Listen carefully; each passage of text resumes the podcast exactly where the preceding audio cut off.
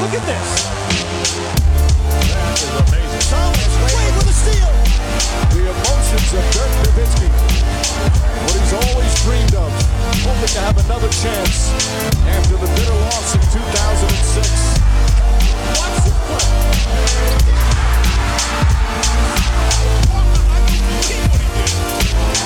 That is amazing. Hallo und willkommen zu Gutnext, dem deutschen Basketball-Podcast im Internet. Mein Name ist André Vogt und ich begrüße euch zur neuen Folge unseres kleinen, aber feinen Basketball-Spiels. Heute mit dem Auftakt zur NBA Preview 2022-23. Gleich geht's hier los mit Dean Walle und der Atlantic Division. Und äh, bevor es hier startet, kurz eine Erklärung, wie es alles läuft. Genau wie vergangenes Jahr. Ne, Es gibt sechs NBA-Divisionen.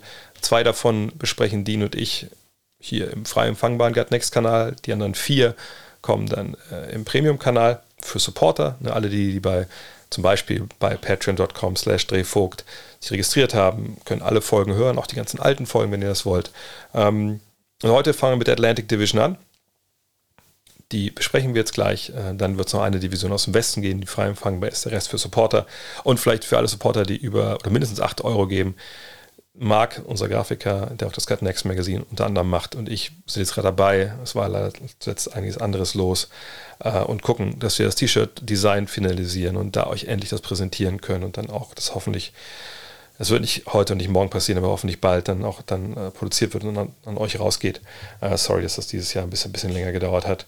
Und ähm, ja, präsentieren wir das Ganze heute von, von manscape.com und ähm, möchte heute gar nicht großartig Werbung für die Produkte machen. Also hätte ich natürlich auch gemacht, aber ich, ich möchte einfach mal Danke sagen an, an Manscape, dass ähm, das ist ja so ein Deal, das kann ich auch mal erklären. Wir sind jetzt ja ein Jahr, sind sie ja Presenting Sponsor hier äh, bis zum Ende des Jahres. Und wenn man so eine Verträge mit, mit solchen Firmen macht, dann klar, dann steht da genau drin, man muss so und so viele äh, eine Aufsager liefern, so und so viel Folgen, wenn es um Podcast jetzt geht. Und ähm, ihr habt sicher mit, mitbekommen, dass in letzter Zeit gab es weniger Podcasts hier an dieser Stelle und äh, ja, andere Firmen hätten dann sicherlich gesagt, was ist da eigentlich los hier, äh, bla bla bla und äh, hätten vielleicht mal Anwalt gedroht oder sonst was. Oder Druck gemacht, dass da jetzt so bitte die Folgen langsam mal kommen. Und äh, Manscape, muss man sagen, super, super verständnisvoll. Ähm, da voll auch an meiner Seite gestanden und gesagt, hey, nimm dir die Zeit, mach dir keinen Stress. Äh, Und einfach danke dafür. Ähm, aber nur danke. Und ähm, wenn ihr wirklich denkt, ach so, krass, äh, jetzt hat er schon oft darüber gesprochen und ich guck doch mal auf die Seite. Ja, könnt ihr machen, ne? manscape.com, wisst ihr ja, sage ich oft genug. Äh, aber ich sage nicht oft genug, glaube ich, müsst eigentlich jedes Mal sagen, wenn ihr da seid und ihr habt euch mal die Produkte angeguckt oder auch nicht, ist, ist eigentlich egal, aber wenn ihr da seid, guckt mal auf unsere Mission. Ähm, ne, da geht es um Hodenkrebs, generell Krebs, ein, ein großes Thema. Ähm, auch, auch für mich gerade. Äh, und ähm, wenn ihr äh, da mal gucken wollt, einfach mal sagt, ach krass, ne, Hodenkrebs ist so, so ein großes Thema. Ich glaube, ich mache mal einen Termin beim Arzt. Ja, macht das mal. Es muss ja nicht Hodenkrebs sein, es gibt ja andere Krebsarten. Macht doch vielleicht einfach mal einen Check, äh, egal wie alt ihr seid. Ähm, und äh, hoffentlich äh, kommt da nichts bei raus, aber selbst wenn was bei rauskommt, lieber man findet es heute als, als morgen und übermorgen oder, oder wenn es vielleicht auch zu spät ist. Von daher wollte euch gar nicht runterziehen, nur manscape.com, checkt's mal aus. In diesem Sinne, los geht's mit der Atlantic Division und der NBA Preview 2022-23 und natürlich mit Dean Walle. Hallo und willkommen zu Gut Next, dem deutschen Basketball-Podcast im Internet. Mein Name ist André Vogt. Und ich bin Dean Wolle. Und gemeinsam begrüßen wir euch zu einer guten alten Tradition mittlerweile, denn Dean und ich werden heute hier mit der NBA Preview beginnen und zwar auf die Saison 2022-23. Macht Sinn, denn das ist die Saison, die vor der Tür steht, die ja in äh, ein bisschen weniger als zwei Wochen beginnt und wir machen es wie die letzten Jahre auch. Wir haben das Ganze eingeteilt in verschiedene Divisionen. Wir haben uns da an denen orientiert, die die NBA auch schon vor ein paar Jahrzehnten mal definiert hat. Und ähm, diese ist heute frei empfangbar, diese Preview für die Atlantic Division. Ähm, die anderen laufen dann im Premium-Bereich, das wisst ihr, wenn ihr schon länger mit dabei seid. Äh, und wir machen es wie immer, wir gehen alphabetisch durch die Teams durch äh, in der jeweiligen Division. Wir reden ein bisschen, was passiert ist im Sommer. Das haben wir natürlich auch alles schon in den Off-Season-Podcast gemacht. Da gehen wir nur ganz, huschen wir nur schnell drüber. Wir wollen auch vorausschauen, was passiert in der kommenden Saison. Ne? Was kommt, was von dem Team zu erwarten, etc. pp. Wir aus Zeitgründen werden dieses Jahr auch den eigentlich sonst separat laufenden Over-Under-Podcast mit integrieren in die Previews. Sprich, am Ende von jedem Team werden wir immer sagen, ja, Over-Under, zum Beispiel bei den Boston Celtics gleich, das sind 53,5 Siege, also Las Vegas und die anderen Buchmacher in den USA sagen, äh, da kann man drauf wetten. Ne? Gewinnen die mehr als 53,5 Spiele nächste Saison oder weniger? So, das machen wir dann auch. Wir sagen, ja, ich denke, wir denken, gehen drüber, wir denken, gehen drunter. Und dann ans am Ende machen wir noch ein Power Ranking der, der jeweiligen Division. Ähm, es gibt äh, Divisions-MVP, den jeder von uns kürt. Und äh, wir gucken nochmal, ob irgendwelche NBA-Titelkandidaten mit dabei sind unter den jeweiligen Quintetts, die wir besprechen. Dean, es wird ein ganz schöner Ritt. Bist, bist du bereit? Ich dehne mich gerade noch ein bisschen. Äh, Muskeln locker. Auf geht's in deinem Alter ist denen auf jeden Fall auch wichtig. Von daher fangen wir an mit den Boston Celtics. Und das ist eine Mannschaft, die haben wir relativ lange letztes Jahr Basketball spielen sehen, so lange wie nur ein anderes Team, die Golden State Warriors, denn die waren in NBA Finals. So, und das mit unterlegen hm, gegen die Golden State Warriors am Ende, würde ich auch sagen, relativ klar auch, obwohl das zwischenzeitlich ja stellenweise sehr gut aussah für Boston. Und wie es dann immer so ist, wenn man ganz kurz davor stand, wenn man den Champagner schon schmecken konnte.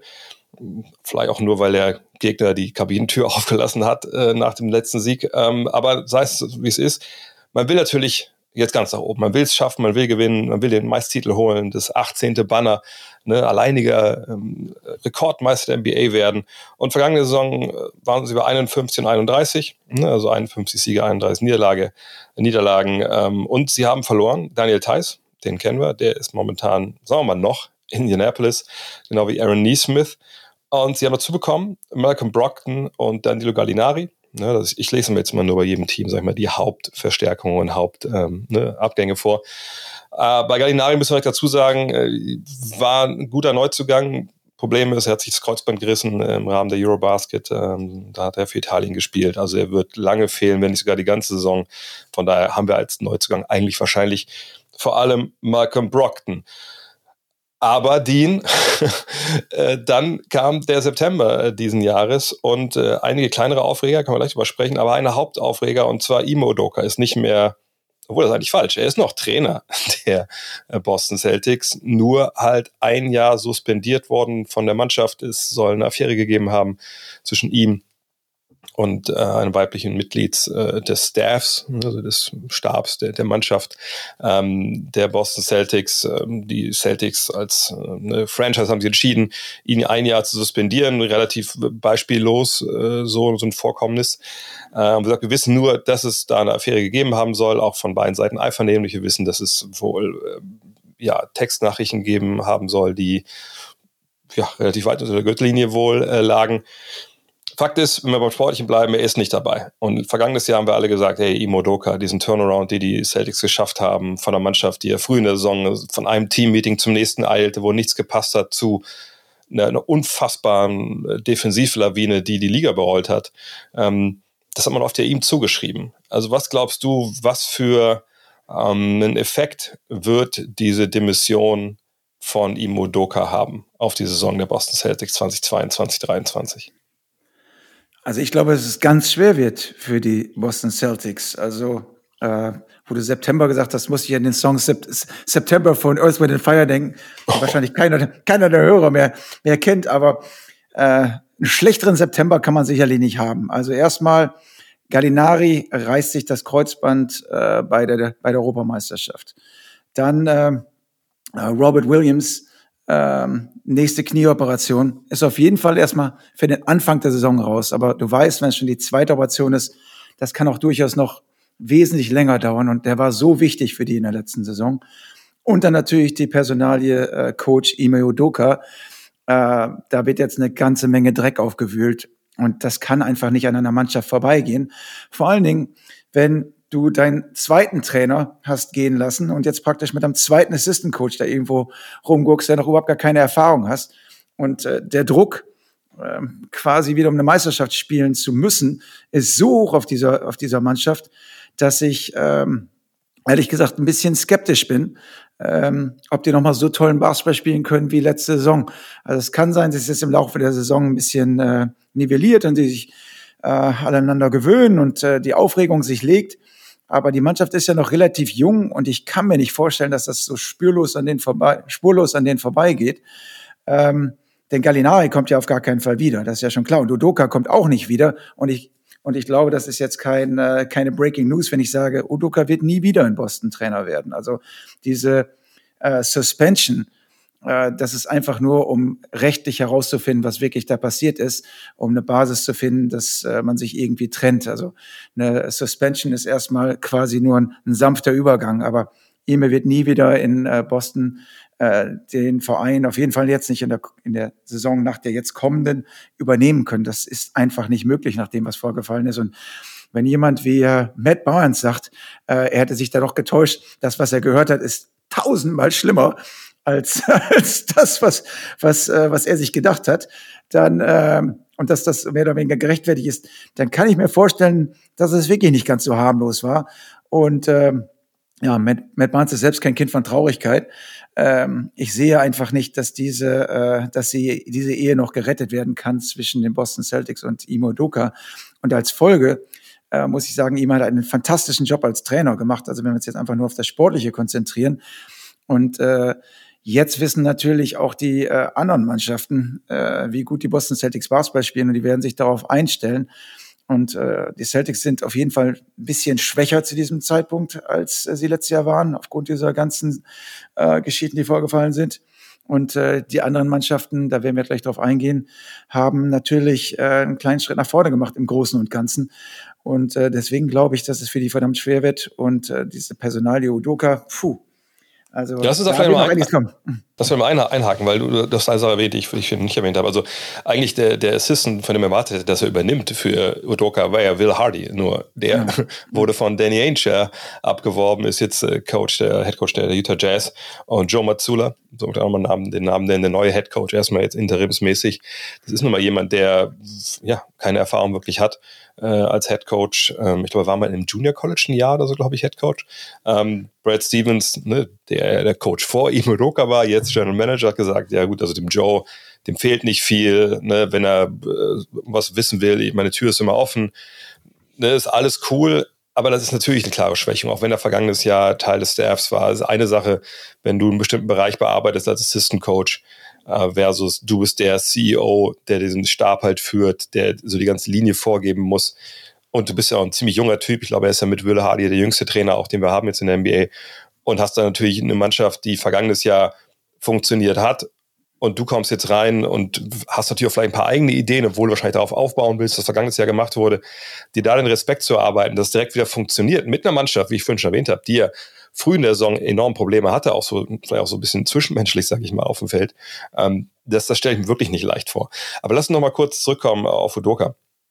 Das war, glaube ich, auch ein Punkt. Ich glaube, die Reaktion von allen, die diese News, ich weiß nicht, ob es Champs oder Vogue war, der das erste hatte, aber diese News gelesen hat, der wird ein Jahr suspendiert, weil er eine ne, einvernehmliche Affäre hatte mit einer Frau im, äh, im Umfeld der, der, der Celtics. Da haben wir, glaube ich, alle gleiche Reaktion gehabt. Moment mal, also das kann es ja nicht sein. Also das, das kann ja nicht alles sein. So, und ähm, du hast jetzt Matt Barnes angesprochen. Also ich bin echt gespannt, was da rauskommt, weil ich bin mir sicher, dass Champs und Vogue, die kennen die Story. Die kannten die Story, die ganze Story wahrscheinlich auch schon, als sie das rausgehauen haben. Nur, ähm, naja, man hat ja auch gewissen, vielleicht Respekt vor den Beteiligten und, und äh, man muss ja nicht alles auch immer äh, in die Öffentlichkeit geben. Aber äh, das sehe ich wirklich vielleicht wirklich die größte Gefahr für die Saison der Celtics, dass das halt eine Geschichte ist, die, die wirklich viel, viel krasser ist als das, was ne, dieser eine Satz, äh, einvernehmliche Affäre, eigentlich bedeutet. Und äh, ich, ich, ich glaube von daher, also mich tut mir unglaublich schwer vorauszusagen, ob dieses Team so eine jetzt erst Rechtseinstellung äh, entwickeln wird oder ob die einfach äh, so ein bisschen auseinanderfallen im Sinne von, Alter, das ist unfassbar, was der da gemacht hat und, und irgendwie, keine Ahnung, keine gemeinsame Richtung finden. Ähm, Habe ich es eben richtig rausgehört, dass du denkst, dass, dass es eher, eher Letzteres sein wird, dass sie, dass das Team daran, nee, vielleicht nicht zerbricht, das ist zu hart, aber dass dieses Team das schon, dass das schon runtergezogen wird von dieser ganzen Affäre. Ich glaube, dass da eine Menge junger Spieler in der Truppe sind, die mit äh, so einem äh, Hollywood, äh, ich sage jetzt mal Bullshit, äh, nicht richtig umgehen können. Also das, da wird jetzt so viel dreckige Wäsche gewaschen, da werden so viele Sachen äh, passieren und die Spieler sind ja direkt dran. Da sagt man kann ja nicht sagen, ach, die haben da nichts mit zu tun oder die brauchen ja nicht hinzuhören oder die kriegen das bestimmt nicht mit, weil das nur äh, auf ganz andere Ebene diskutiert wird, sondern da gibt es natürlich, also wenn so viele Spieler das schon wissen, also äh, Kendrick Perkins äh, sagt, er weiß genau, was vorgefallen ist. Keiner will ja im Moment so in die Öffentlichkeit treten und wirklich sagen, was da passiert ist, aber äh, das muss schon ein bisschen finsterer gewesen sein. Also äh, wir können ja auch nur spekulieren, ob er, äh, ob Ime Udoka dann nachher diese Frau irgendwie bedrängt hat oder dass es, am Anfang war es meines Erachtens äh, ja wohl consensual, also von beiden Seiten so okay, aber äh, später dann wohl nicht mehr und äh, sie hat dann auch wohl die, die äh, den Vorstand darauf hingewiesen und äh, und der Vorstand hat dann praktisch dem, dem Trainer gesagt, er soll damit aufhören, aber er hat einfach nicht aufgehört, so dass denen praktisch gar keine andere Möglichkeit blieb, als, als ihn dann zu entlassen. Und ich denke, dass man äh, so als, als Spieler, ich meine, wenn du jung bist, äh, jeder macht so, sein, macht so seine Phasen durch, äh, wo er dran lernen kann, aber äh, das ist dann schon so eine Sache, wo man sagt, so, mein Gott, kommt jeden Tag so eine, äh, so eine Bombe da ins Haus, was da jetzt eigentlich passiert ist.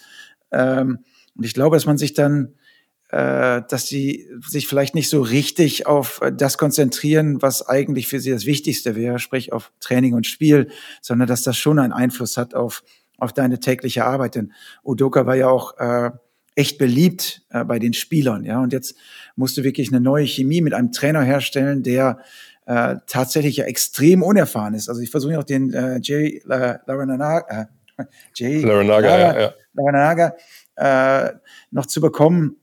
Aber äh, seien wir mal ehrlich, also wenn er nicht noch äh, im Laufe der Saison, äh, ich vermute ja immer noch, dass, äh, dass die den, äh, dass die den, den Snyder da irgendwo noch hinbekommen, der ein Utah-Coach war. Aber äh, das ist jetzt wilde Spekulation. Also wir müssen jetzt erstmal von der Ist-Situation ausgehen. Und ich glaube, dass das für die extrem schwierig wird. Also die, die Celtics sind so letztes Jahr sehr, sehr schwach gestartet und haben einfach äh, einen Lauf nachher gehabt bis ins Finale. Das war ja überragend. Man müsste eigentlich vermuten, dass es da jetzt weitergeht und dass sie jetzt verstehen, wie es geht. Aber ich glaube, dass denn das, also auch wie sie verloren haben, die Finals, und dann die neue Situation mit dem Trainer und Gardinari-Verlust und Williams weg, dass das einen Knacks geben wird und dass wir äh, tatsächlich, also die werden jetzt nicht, äh, ich glaube jetzt nicht, dass sie die Playoffs verpassen werden, aber äh, ich glaube, die werden äh, eine ganz andere Rolle spielen als letztes Jahr in den Playoffs. Ja, ich bin gespannt, weil ganz so weit möchte ich eigentlich erstmal nicht gehen. Auf der anderen Seite habe ich schon so ein bisschen meine, meine Zweifel, ob, ob diesen Status, den wir im vergangenen Jahr dann irgendwann den Celtics gegeben haben, äh, ob, ob der auch so, so passig ist. Ähm, weil, wenn ich erinnere, im letzten Jahr in der Playoffs darüber gesprochen. Ich meine, das war jetzt ja kein Triumphlauf in die NBA Finals von, von diesen Boston Celtics, sondern wenn wir nochmal zurückerinnern, das war natürlich ein grandioses 4-0 gegen die Brooklyn Nets. Gut, da wissen wir heute auch, die hatten auch vielleicht mal andere Themen als außer Basketball. Aber dann brauchte man sieben Spiele gegen die Milwaukee Bucks ohne Chris Middleton. Gut, die sind auch ohne Chris Middleton ein formidables Team, aber trotzdem, ne, sieben Spiele. Und es brauchte sieben Spiele gegen Miami.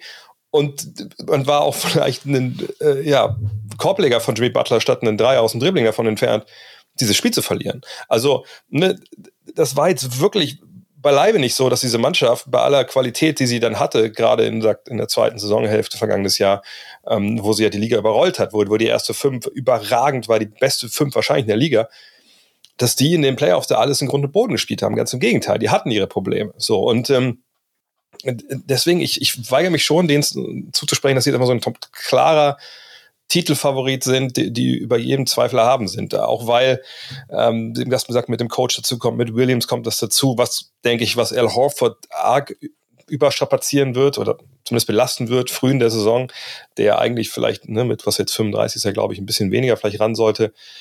Man hat Blake Griffin noch verpflichtet, den habe ich für unterschlagen, weil ich es auch nicht denke, dass es super wichtig ist, dass er jetzt dabei ist, aber ähm, ne, da, das ist schon für meine Begriffe eine relativ dünne Mannschaft. So, ne? Wenn wir uns überlegen, klar, für die Playoffs brauchst du vielleicht acht Mann. Aber wer wären denn die, diese acht, auf die du dich immer verlassen kannst? Du hast Smart, du hast Brockton, du hast Brown, du hast White, äh, Tatum, Horford, dann bist du bei Grant Williams, Robert Williams. Und danach kannst du dir schon aussuchen, auf wen du dich verlassen willst. Peyton Pritchard, Blake Griffin, Luke Cornett, Noah Vonley oder Mfiondu Kabengele. Ich sage nicht, dass keiner von denen äh, beiträgt dieses Jahr, aber das, das ist schon sehr auf Kante genäht, finde ich, so was, was die Qualität angeht bei den Celtics. Ja, also äh, Blake Griffin, da erwarte ich jetzt persönlich gar nichts von. Also ich denke immer den Blake Griffin, den ich bei den Clippers damals gesehen habe, der äh, so unglaublich fliegen konnte und äh, also Nummer eins Pick war und dies und das. Und wenn du ihn jetzt siehst, dann ist er ja noch ein Schatten seiner selbst. Also springen geht gar nicht mehr. Also äh, für einen Typen, der zwei Meter acht groß ist, äh, der mal so fliegen konnte, ist er jetzt so, als, als hätte er Blei in den Taschen.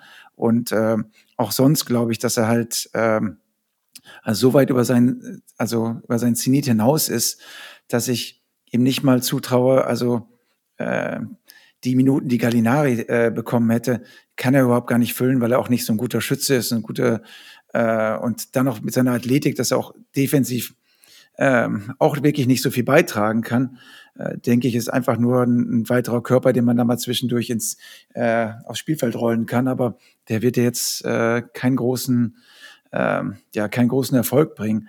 Und von daher, wenn ich mir die Mannschaft angucke, dann, äh, dann sind sie halt immer noch recht jung. Und äh, also Tatum und Brown äh, haben natürlich unglaublich gespielt in dem äh, in den letzten Playoffs, auch in den Finals, äh, wobei man sagen muss, in den Finals an sich äh, hat es dann eben halt nicht gelangt, aber du konntest halt sehen, was für, was für Qualität in denen steckt. Und die beiden müssen halt jetzt alles machen. Und in einer äh, Regular Season, die, äh, die äh, ja praktisch nur so der Prolog ist, um halt quasi in die Playoffs zu kommen, da müssen die sich dann schon derbe reinhängen, damit die, äh, damit die am Ende des Tages äh, richtig weit kommen. Und ich glaube tatsächlich auch, dass im Moment auf jeden Fall, solange Robert Williams noch draußen ist, ähm, die Bank recht kurz ist. Und das wird für die ein harter Rind. Ja, aber gleichzeitig, äh, da würde ich dir vollkommen recht geben. Ich kann auch gut sein, dass äh, sie sich zum Anfang so ein bisschen so ein, ja, vielleicht will ich sagen, ein Loch spielen, aber dass man denkt, so, okay, jetzt stehen die bei 8 und 8 oder so, hm, da habe ich mir ein bisschen mehr erwartet. Aber das würde ich alles dann auch wirklich auf all die Punkte gerade schieben, die wir gerade schon genannt haben. Nur, was mich schon positiv stimmt, so hinten raus für die Celtics, und das ist jetzt schon Monate nach vorne gedacht, aber wenn wir überlegen, sich Joe Mazzula, der wird jetzt auch kein Blinder sein. So, sonst hätte Brad Stevens den da nicht hingesetzt. So, ähm, ne, sagen wir, der, der kriegt das halbwegs hin mit Führung, ne, mit, mit dem Stab, den er hat. Klar ist er jung, aber sagen wir so nach 20, 30 Spielen ist er vielleicht auch halbwegs drin in der ganzen Nummer ne, ist angekommen in der Saison und, und das läuft. Ne? Und die Probleme, die man vielleicht früh in der Saison hat, weil man vielleicht auch das Team noch nicht genau das Ganze weiß, was der Trainer von ihnen will, etc. Das hat sich alles ein bisschen ausgebügelt. Wir sagen mal, Williams kommt zurück äh, und kann dann dieses Jahr äh, da halbwegs performen. Ich meine, diese Addition von, von Malcolm Brockton, der natürlich so klar das Kronjuwel äh, war, das ist für mich schon was, wo ich sage, ey, also wenn wir mal angucken, wer da vielleicht in einer, in einer gewissen, vielleicht, vielleicht nicht die erste fünf, vielleicht ist es so die Crunch Time keine Ahnung, aber wenn du blickst, du hast Marcus Smart, du hast Malcolm Brockton, Jason Tatum, Jalen Brown und Robert Williams auf dem Feld, wenn du so spielen willst. Alter Falter, das ist schon, das ist schon eine kranke Nummer, was für Qualität du da hast. Ne? Du hast Defense auf allen fünf Positionen.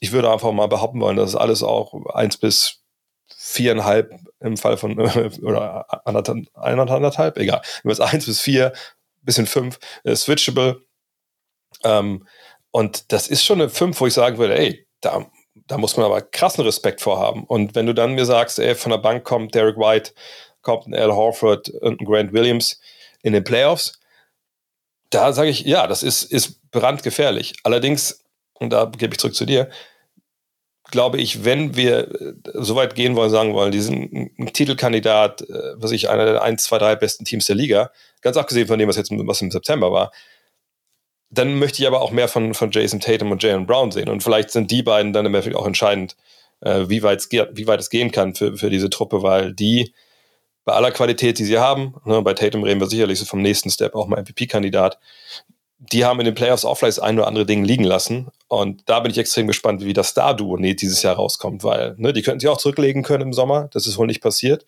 Und ich hoffe, dass die beiden einfach nochmal einen halben Schritt nach vorne gemacht haben. Ich habe ja als die Brockton und Gallinari verpflichtet haben, habe ich gedacht, das sind die perfekten Ergänzungen für die Mannschaft.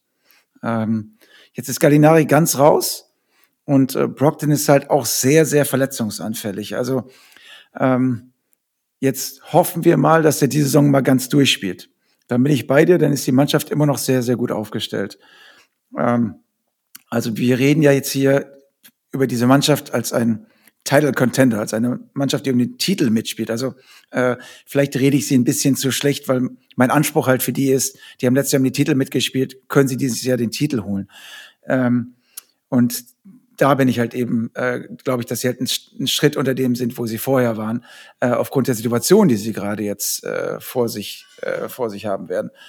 Ähm, aber natürlich reden wir immer noch über eine Mannschaft, die sehr, sehr gut ist. Also das ist jetzt ja keine Gurkentruppe, die äh, nicht Basketball spielen kann, sondern ich glaube schon, dass sie eine ganze Menge Siege einfahren werden. Ähm, man muss halt nur sehen, ähm, wird Brockton gesund bleiben? Wird die Mannschaft an sich, äh, können die sich so halten? Und akzeptiert diese Mannschaft diesen jungen Trainer als äh, Führungspersönlichkeit? Das ist äh, in der NBA ganz, ganz, äh, also enorm wichtig. Ähm, dass halt die, äh, die Spieler dem Coach zuhören und sagen, okay, dem folgen wir blind, egal was der sagt, das machen wir jetzt. Und das muss er halt erst beweisen. Und da bin ich halt skeptisch. Also nochmal, ähm, ich sage jetzt nicht, dass sie die Players verpassen werden und ich sage auch nicht, dass die, äh, ja, dass die keine Chance haben, äh, irgendwas zu holen. Aber äh, ich glaube, dass sie halt aufgrund der Situation jetzt schlechter aufgestellt sind, als ich das vielleicht noch vor, vor dem September gedacht hätte. Hm? dann äh, verstehe ich das richtig, dass du sagst, du würdest bei diesem Over-Under von 53,5 Siegen der Boston Celtics drunter bleiben. Ja, ich würde, also du weißt ja, die Zahlen sind ungefähr da, wo sie eigentlich hingehören in den meisten Fällen, äh, aber ich würde knapp drunter bleiben, ja. Okay, dann trage ich das direkt mal ein bei dir. Ja. ähm, ich, ähm, ich bin ein bisschen, bisschen zwiegespalten, wenn ich ehrlich bin, weil ich äh, denke, vergangenes Jahr, ne, diese 51 Siege, die sie da hatten, ja gut, ne, das äh, war, war gut, keine Frage, aber sie haben ja zu Beginn unglaublich viel liegen lassen. So, ähm, und spielen sie dieses Jahr jetzt dann schlechter, aus allen Gründen, die wir gerade schon genannt haben, früh in der Saison, als damals. Äh, aber andersrum könnte ich auch fragen, spielen sie danach so geil wie letztes Jahr? Ähm, ich ich würde drüber gehen, aber wirklich auch nur, nur leicht drüber, weil ich, ich denke, ähm, ich, ich weiß nicht, ob sie das wirklich alles so ähm, super wegstecken, aber ich glaube, sie werden es gut genug wegstecken. Und ich kann mir vorstellen, dass, dass dieses Team einen, Lauf bekommt irgendwann. Gerade wenn es vielleicht so ein bisschen, bisschen Ruhe auch einkehrt in, in der Truppe und so. Aber es ist natürlich eine sehr, sehr volatile Situation, wo man abwarten muss.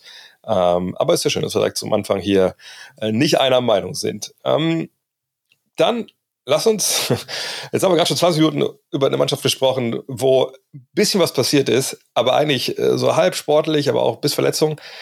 Jetzt kommt direkt die Mannschaft, wahrscheinlich brauchen wir für die ersten beiden Teams eine Stunde, aber das Alphabet will es so, ähm, die, ja, die uns komplett ähm, kollektiv als Basketballfans äh, dieser, dieses Planeten gefangen gehalten hat seit Juli, die Brooklyn Nets. Wir müssen jetzt hier nicht alles, glaube ich, wieder herbeten. Also, glaube ich, wenn, äh, also wenn ihr aus dem Koma aufgewacht seid und nicht wisst, was passiert ist in Brooklyn äh, in, im Sommer, dann gut, dann können wir jetzt euch in dem Fall auch jetzt nicht helfen, dann müsst ihr irgendwie mit eurem Therapeuten sprechen. Fakt ist, ähm, das war eine, eine unfassbare äh, Schlammschlacht in, in dieser Offseason. Kevin Durant wollte weg, ähm, hat das auch klar verbalisiert, durfte aber nicht weg. Oh, ich, ich glaube, wir kriegen, kriegen alles zusammen. Kyrie Irving wollte weg, durfte nicht, oder den wollte aber keiner. Ähm, und jetzt sind trotzdem wieder alle zurück. Zwischendurch hat dann auch mal Kevin Durant gefordert, dass so bitte der Trainer und der General Manager entlassen werden. All diese Dinge. Ne? Deshalb gucken wir Basketball, um solche Dinge im Sommer zu diskutieren. Ähm, das war alles Brooklyn. Jetzt sind sie alle zurück. Ähm, und äh, wenn man ihnen so glauben darf, Frage ist, darf man das? wenn man so hört, was sie erzählen, da sagen sie, ja, jetzt aber alles auf Business, so und jetzt gehen wir ran und jetzt machen wir das, was wir eigentlich immer schon machen wollten, hier Basketballspiele gewinnen und vor allem auch einen Titel für unsere Brooklyn Nets. Und äh, dabei helfen sollen Royce O'Neill, ähm, der kam aus Utah, TJ Warren kam, den hat er vielleicht noch an den, den Bubble Warren, dann nachher nicht mehr viel Basketball gespielt aufgrund von Verletzungen. Markeith Morris ist am Start, Utah Watanabe, Edmond Sumner, und äh, Londis Williams muss ich ja nicht erwähnen. Ich sage, tu es trotzdem. Weg sind äh, dagegen äh, Bruce Brown, Andy Drummond, Goran Dragic, Blake Griffin haben wir eben schon erwähnt und La Marcus Aldridge. Dean, das war jetzt eine Offseason, wie gesagt, ich glaube, es war die längste Offseason aller Zeiten. Ich wüsste nicht, wann wir mehr, über ein Team äh, so lange gesprochen haben, wenn sie kein Basketball gespielt haben. Die Frage, glaube ich, die, die sich alle zum Anfang stellen müssen bei den Brooklyn Nets ist, kann das funktionieren? Also kann nach, nach, nach Monaten von, ey, ich bleib nur hier, wenn die gefeuert werden und ich will hier nicht weg und ich, äh, nach all diesem Scheiß, den wir gehört haben, kann dieses Gebilde, was sich Brooklyn Nets nennt, zusammen Basketball spielen und auch irgendwie nur funktionieren. Was für ein Drama. Also, was hätten wir im Sommer gemacht, wenn wir nicht dieses Drama gehabt hätten? Ja, also ich, ich hatte, glaube ich, vor, vor Monaten gesagt, also Kevin Durant ist auf jeden Fall weg, bevor die Saison anfängt und Kyrie auch. Und jetzt stehen wir hier, als wäre nichts passiert. Äh, ist für mich extrem äh, lustig erstmal. Äh, denn zwischendurch wollten auch, dass, ja, wenn der Trainer geht, dann bleiben wir doch. Jetzt ist der Trainer aber auch noch da, also Steve Nash, der witzigerweise damals äh, der Wunschtrainer von Kevin Durant war, ähm, der aber jetzt sagt, nee, doch lieber ohne ihn. Jetzt sind aber alle noch da und arbeiten zusammen. Ne? Ich würde sagen, das kann überhaupt nicht funktionieren. In jedem, also in jeder normalen Welt, Arbeitswelt, kann sowas nicht funktionieren. Aber die haben einen Spieler, der noch viel, viel verrückter ist als dieses ganze äh, Prozedere, was wir da gesehen haben im Sommer, und zwar Kyrie Irving. Ähm, Kyrie Irving ist ein Typ, da wissen wir nie, ob er gar nicht spielt, 60 Spiele spielt, 50 Spiele spielt. Wir wissen nur, er will nicht alle Spiele spielen. Ähm, aber wenn er spielt, äh, die Fans lieben ihn und er ist einfach extrem talentiert. Und bei dem kannst du tatsächlich sagen, du, äh, der spielt jetzt einfach mal und der spielt ganz gut. Und Kevin Durant ist wahrscheinlich immer noch einer der besten acht Spieler in der NBA. Und da kommt dann noch so ein Ben Simmons dazu, der ja ich glaube, immer noch nicht werfen kann. Das muss man mal abwarten. Aber der im Grunde genommen natürlich so ein Loch stopft. Das, was äh, Harden halt nicht konnte, quasi defensiv äh, und äh, das Spiel extrem schnell machen und so weiter. Äh, also in der Theorie könnte das klappen. Aber äh, diese Tatsache, dass man überhaupt gar nicht weiß, was man von denen bekommt, macht es eben auch extrem schwer äh, vorauszusagen, was aus denen wirklich wird.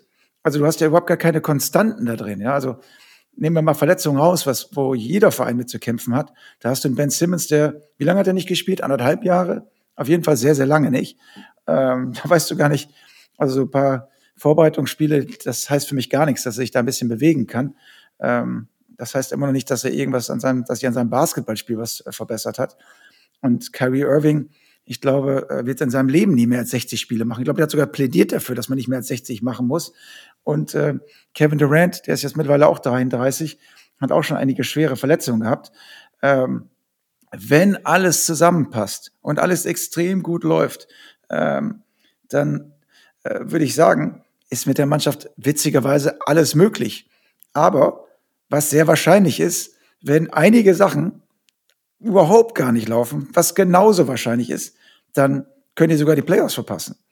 Ähm, ich weiß überhaupt gar nicht, was ich mit dieser Situation machen äh, soll, weil äh, ja, du nicht weißt, was das für eine Wundertüte jetzt nun eigentlich ist. Ja, ähm, von der Qualität finde ich sie immer natürlich sehr, sehr gut, aber das ganze Theater im Sommer und äh, dann diese Verletzungsanfähigkeit und diese, diese Launenhaftigkeit von Kyrie Irving, der auch einfach mal sagen kann, meine Schwester hat Geburtstag, ich komme jetzt einfach mal eine Woche nicht. Ähm, da würde ich mir aber auch als Mitspieler denken, ähm, ob ich dem jetzt hundertprozentig vertrauen kann, das weiß ich jetzt auch nicht. Und also es ist für mich die am schwersten vorauszusagende äh, ähm, also Situation, die wir mit dieses Jahr haben.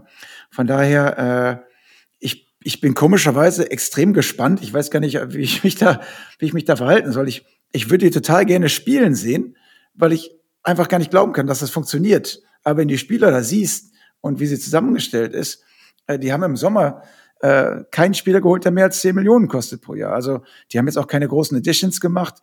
Äh, ich glaube, Bruce Bone, das wird den ein bisschen, äh, Bruce Bone, Entschuldigung, wird den ein bisschen wehtun, das sind verlieren, aber das, was sie dazu gekriegt haben, ist insgesamt wahrscheinlich sogar ein bisschen besser als das, was sie verloren haben. Und äh, da würde ich eigentlich sagen, also mit der Truppe, da kann es auch ganz weit gehen, aber ich traue denen einfach nicht. Ich traue Kyrie Irving nicht. Ich traue ihm nicht als Spieler Äh, ich traue seinem Körper nicht und ich traue vor allen Dingen seiner, seiner Weltanschauung nicht, weil ich nicht genau weiß, was er sich morgen wieder einfallen lässt, damit er erstmal wochenlang nicht zum Spiel kommen muss. Und das wäre das Einzige, was ich mir als, als Fan oder als Mitspieler oder als Coach auch wünschen würde, dass, dass er einfach seinen Job macht und immer da ist. Und darauf kannst du dich halt nicht verlassen. Ne? Und äh, wahrscheinlich hat er auch noch ein Jahr Vertrag und äh, wird dann sowieso gehen. Aber das ist nochmal eine ganz andere Situation. Also ich, ich bin sehr, sehr skeptisch, obwohl dieses Talent sogar da ist, um vielleicht sogar eine Meisterschaft zu gewinnen. Ähm, ob die es überhaupt schaffen, äh, in die Playoffs zu kommen. Also ich, ich weiß nicht, wie ich es anders sagen soll. Ja, ist, ich, ich würde, glaube ich, sagen, es war alles möglich. Ich glaube, das muss man wirklich nochmal noch mal ganz klar machen. Wir können jetzt hier die Köpfe heiß reden darüber, was wir glauben, was da in Brooklyn passiert, aber es, ich glaube, es gab so eine Situation noch nie. Dass mal ein Superstar irgendwo äh, unzufrieden war und weg wollte, geschenkt. Ne, das ist eingepreist in der NBA. Das haben wir schon oft genug erlebt, in jedem Jahrzehnt. Das war bei Will Chamberlain nicht anders als sich bei Charles Barkley etc. Magic Johnson sogar das eine Jahr, äh, Kobe. Aber das sagt, dass beide Superstars äh, diese Probleme gemacht haben, dass diese finanzielle, das finanzielle äh, ja, Konstrukt, was wir in der NBA haben, ne, mit Irving, dass er diese Option hatte, getradet werden wollte, es ging nicht. All diese Sachen, das ist so einzigartig.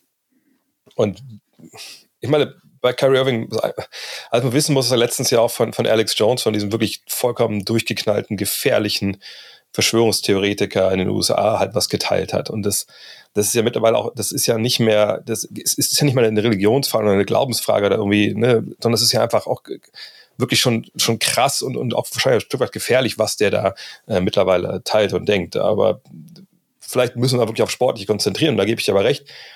Da ist natürlich, das ist eine Mannschaft, die, also wenn man sich das mal durchdenkt, das kann schon Spaß machen. Ne, also die, du hast Verpflichtungen angesprochen. Mit Royce O'Neill hat man ja einen 3D-Spieler aus Utah bekommen. Das war so der ähm, Prolog zu dem Rudy Gobert-Trade.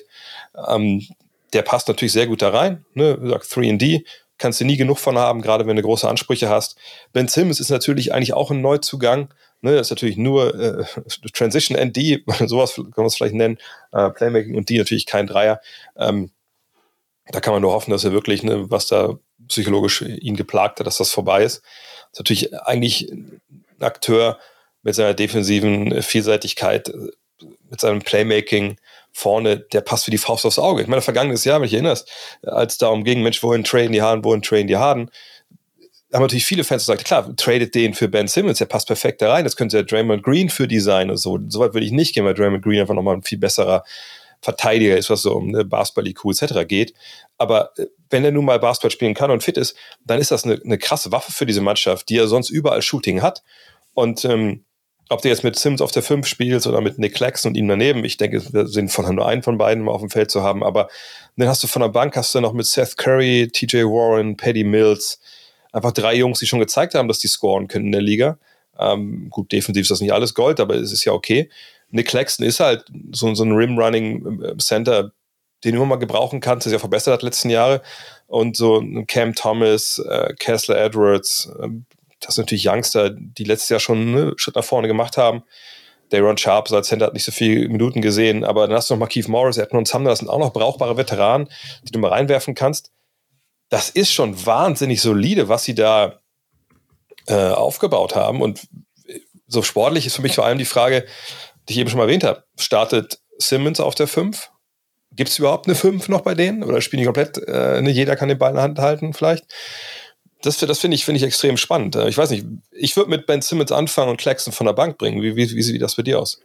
Würde ich auch machen. Also ich tatsächlich, ähm, also man muss dem Jungen einfach eine Chance geben, auch wenn ich, äh, es fällt mir sehr schwer, aber wenn er halt äh, seinen besten Basketball spielt, dann kann er natürlich fünf Positionen verteidigen, äh, das Spiel schnell machen, mit dem kannst du Breaks laufen. Ähm, äh, offensiv ist er natürlich auch ein sehr guter Passer. Äh, der kann selbst kreieren für andere. Das, er kann halt nur nicht werfen. Ja, ähm, also ich würde mir das schon gerne angucken mit ihm als Starter, muss ich ganz ehrlich sagen. Ähm, ich glaube, also ich muss ja immer noch mal sagen, also äh, die Warriors hatten überlegt, ob sie Kevin Durant wieder nehmen. Dass, dass sowas einfach noch mal besprochen wird im, im, im Sommer, ist für mich einfach äh, Wahnsinn. Komme ich einfach nicht drüber hinweg.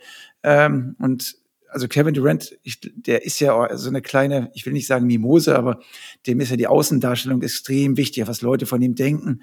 Und äh, äh, ich bin mal gespannt, wie das nimmt, weil viele sagen jetzt, also der hatte eigentlich, Kevin Durant war für mich ja auch immer einer der allerbesten Spieler, aber ich diesen ganzen Hackmack, den er die letzten Jahre veranstaltet hat, hat, äh, hat er tatsächlich an, an, an Strahlkraft verloren. Also für mich ist er jetzt in der, in der Liste der, der ewigen Superstars, äh, also ein ganzes Stück gefallen, aufgrund dieser Spirenzien, die er immer macht. Und ich weiß nicht, ob sich das sportlich bei ihm bemerkbar macht, entweder mit so einer jetzt erst Rechteinstellung oder ob er dann einfach sagt, äh, ach, äh, mein Gott, hier, äh, ja, dann könnt ihr mich alle mal und so. Ich, ich bin echt mal gespannt, weil der, der Typ kann ja richtig Basketball spielen. Wie gesagt, ist eigentlich einer der besten acht Spieler, äh, die im Moment in der NBA rumlaufen. Wir könnten die anderen sieben uns mal irgendwann überlegen, aber so ungefähr taxiere ich ihn da. Ähm, und mit Ben Simmons und mit Kyrie Irving ist es eigentlich schon ein sehr gutes Dreigespann, obwohl Ben Simmons nicht gut werfen kann. Da steckst du noch, packst noch zwei Werfer rein. Ähm, athletische Werfer. Und äh, dann hast du auf einmal eine richtig geile Mannschaft, die einen schnellen Basketball spielen kann und, und äh, jederzeit äh, kreieren kann.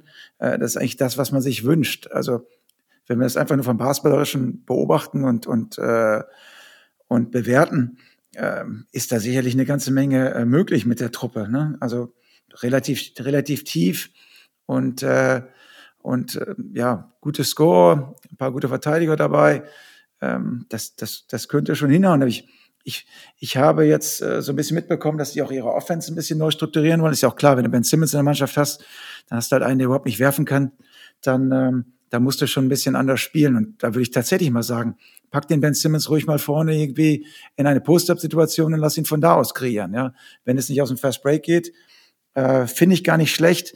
Äh, dann wird es viel Cutting Action geben und du hast dann auf den auf den Flügeln immer einen, der noch werfen kann, kannst Inside Out spielen. Ähm, ich fände diese Situation sehr, sehr interessant.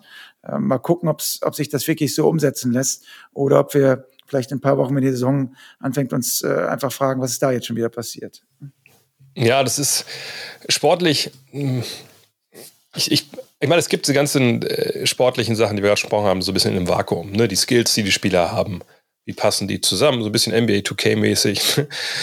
Aber dann gibt es ja die Sache, ich weiß nicht, ob du Book of Basketball auch gelesen hast von Ben Simmons damals, äh, äh nicht von Ben Simmons, von Bill Simmons natürlich. Ähm, the, the Secret, also ne, was Isaiah Thomas sagt, das, das Geheimnis von Basketball, äh, wenn man NBA gewinnen will, ist, dass es nicht um Basketball geht, sondern es darum geht, wie bereit ist man für den anderen, ne, sein eigenes Spiel zu opfern, anzupassen, etc. Und äh, bei der Mannschaft jetzt, Alter, ich habe keine Ahnung, in, inwiefern die äh, bereit sind, füreinander zu, was zu opfern, inwiefern die überhaupt bereit sind, miteinander zu arbeiten. Weil es ist ja eine Geschichte, wenn, und das ist krass genug, wenn der Superstar oder die beiden Stars äh, aber mit dem Trainer, mit dem Manager nicht klarkommen, der eine, weil ne, die nicht haben spielen lassen, weil er nicht geimpft war und der andere, weil er das halt nicht so geil fand und dann irgendwann öffentlich fordert, die müssen entlassen werden und dann doch zurückrudert und so. Ne, das ist ja, das ist total krank und, und ne, das muss man erstmal irgendwie auseinanderklamüsern. Da müssen alle super professionell sein, dass sie zusammenarbeiten wollen weiterhin. Aber der andere Punkt, der dann ist, was ist denn mit dem Rest der Mannschaft? Weißt du, stell dir vor, du bist Paddy Mills und du hängst irgendwie in, in Sydney ab zu Hause und guckst jeden Tag irgendwie morgens aufs Internet und denkst, Alter, was denn jetzt passiert schon wieder? Oder wachst morgens auf und hier die Netz-WhatsApp-Gruppe blowed up, weil halt äh, Kyrie schon irgendwas gepostet hat. Ne? Haben, haben die denn Bock da drauf? Weißt, wie begegnen die sich im Training? Wie, wie begegnen die sich auch in der Preseason? Wie reagieren die da drauf, wenn, wenn Steve Nash irgendwas sagt und Kevin Durant rollt mit den Augen? Weißt du, was ich meine? Das sind ja alles so Geschichten. Das ist für mich einfach was, wo ich glaube, bei allem, aller sportlichen Qualität, bei allen Ideen, die man so, wenn man diesen Kader sieht, entwickelt, ey, ich glaube nicht, dass die auf diesem Level funktionieren können, den du brauchst, um wahrscheinlich die zweite Playoff-Runde zu erreichen. Weil ich einfach nicht denke, dass das eine Einheit ist. Und ich denke auch noch weiter, weitergehen. Ich denke, das kann keine Einheit sein, aus all diesen Gründen, die wir im Sommer hatten. Und ähm, wenn es dann, und da gehe ich von aus, dieses Jahr wieder die Auszeiten geben wird, eben für Kyrie Irving äh, wieder ein, zwei Zwischenfälle geben wird, ne, wo man, wie gesagt, ein bisschen Augen rollt oder denkt, das kann doch nicht sein, dein Ernst sein dann, dann sobald Widerstand kommt, brechen die auseinander, genau wie vergangenes Jahr gegen, gegen oder vergangene Saison gegen Boston. Von daher, ähm, bei allem, ich will die auch sehen. Ich will viele Spiele von denen sehen, gar keine Frage. Äh, ich will, dass es basketballerisch funktioniert, aber ich, ich glaube es nicht. Und wenn ich immer vorgreifen äh, darf, ähm, dann würde ich sagen, das Over-Under steht bei 50,5.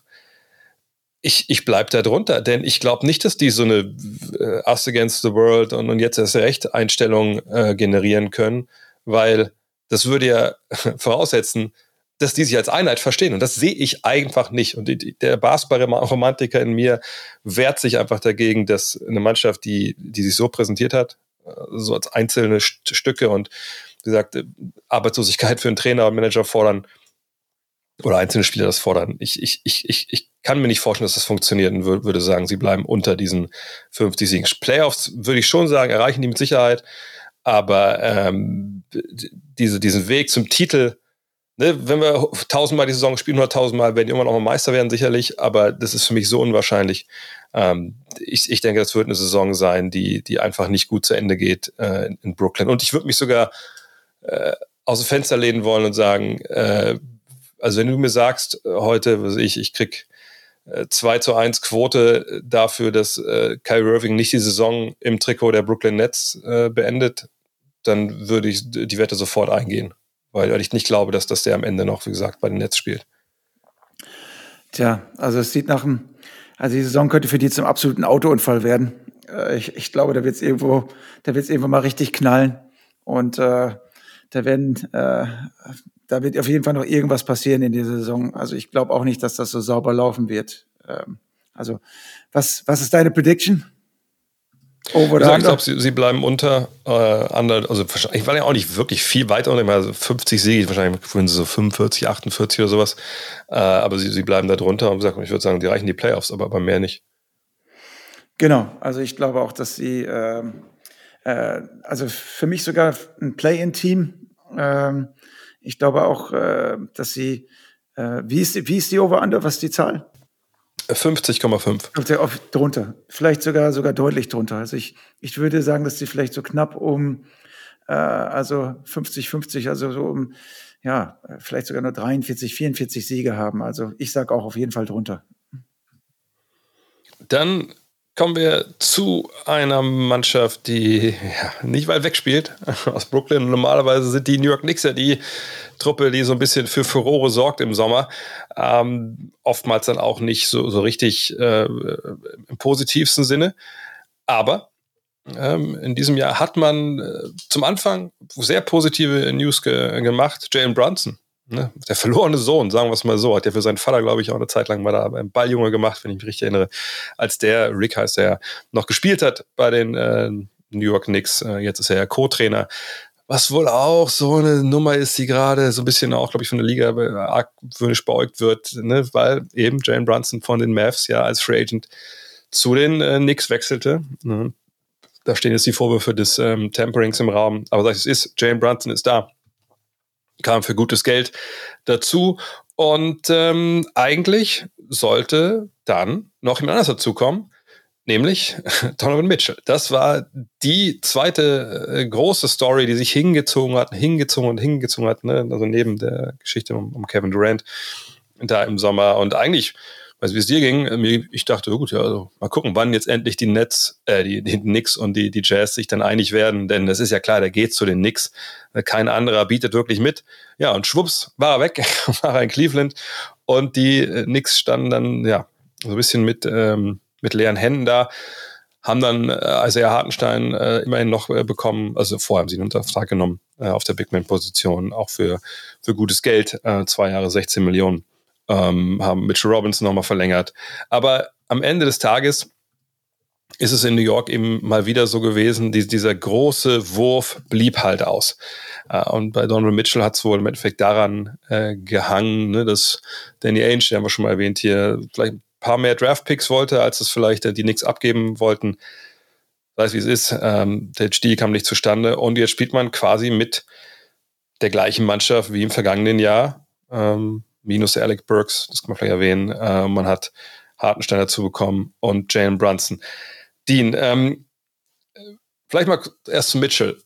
War das denn schlimm, dass sie Donovan Mitchell nicht bekommen haben? Denn dieser Preis, der ja aufgerufen wurde in Utah, der war schon recht stattlich. Und es gibt ja nicht wenige Stimmen, die sagen, naja, ob jetzt Donovan Mitchell der beste Spieler des Meisterschaftsteams sein kann, das würden viele nicht unbedingt unterschreiben wollen.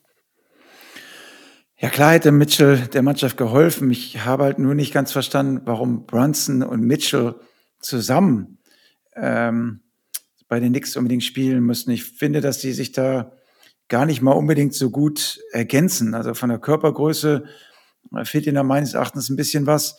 Und äh, als Knickerbocker wäre ich natürlich, wäre mir natürlich Mitchell lieber gewesen als Brunson. Also Brunson ist ein echt solider Typ. Den haben sie jetzt ein bisschen überbezahlt.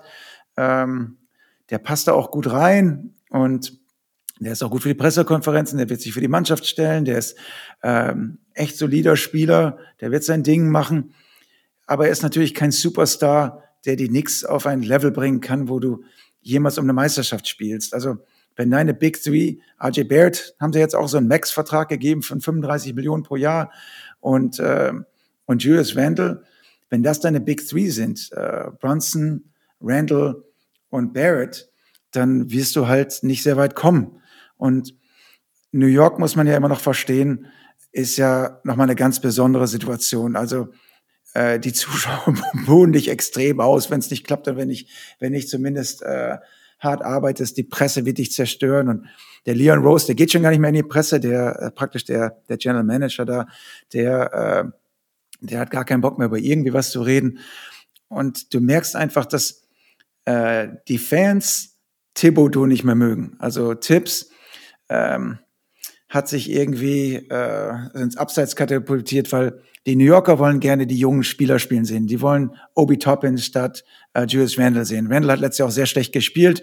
Wenn wir den Randall von vor zwei Jahren wieder kriegen, kann er wahrscheinlich die, die Massen auch wieder besänftigen. Aber äh, Randall ist jetzt kein Spieler, mit dem du ganz oben angreifen kannst. Also wenn Randall dein bester Spieler ist, dann wirst du auch nie um Meisterschaften mitspielen.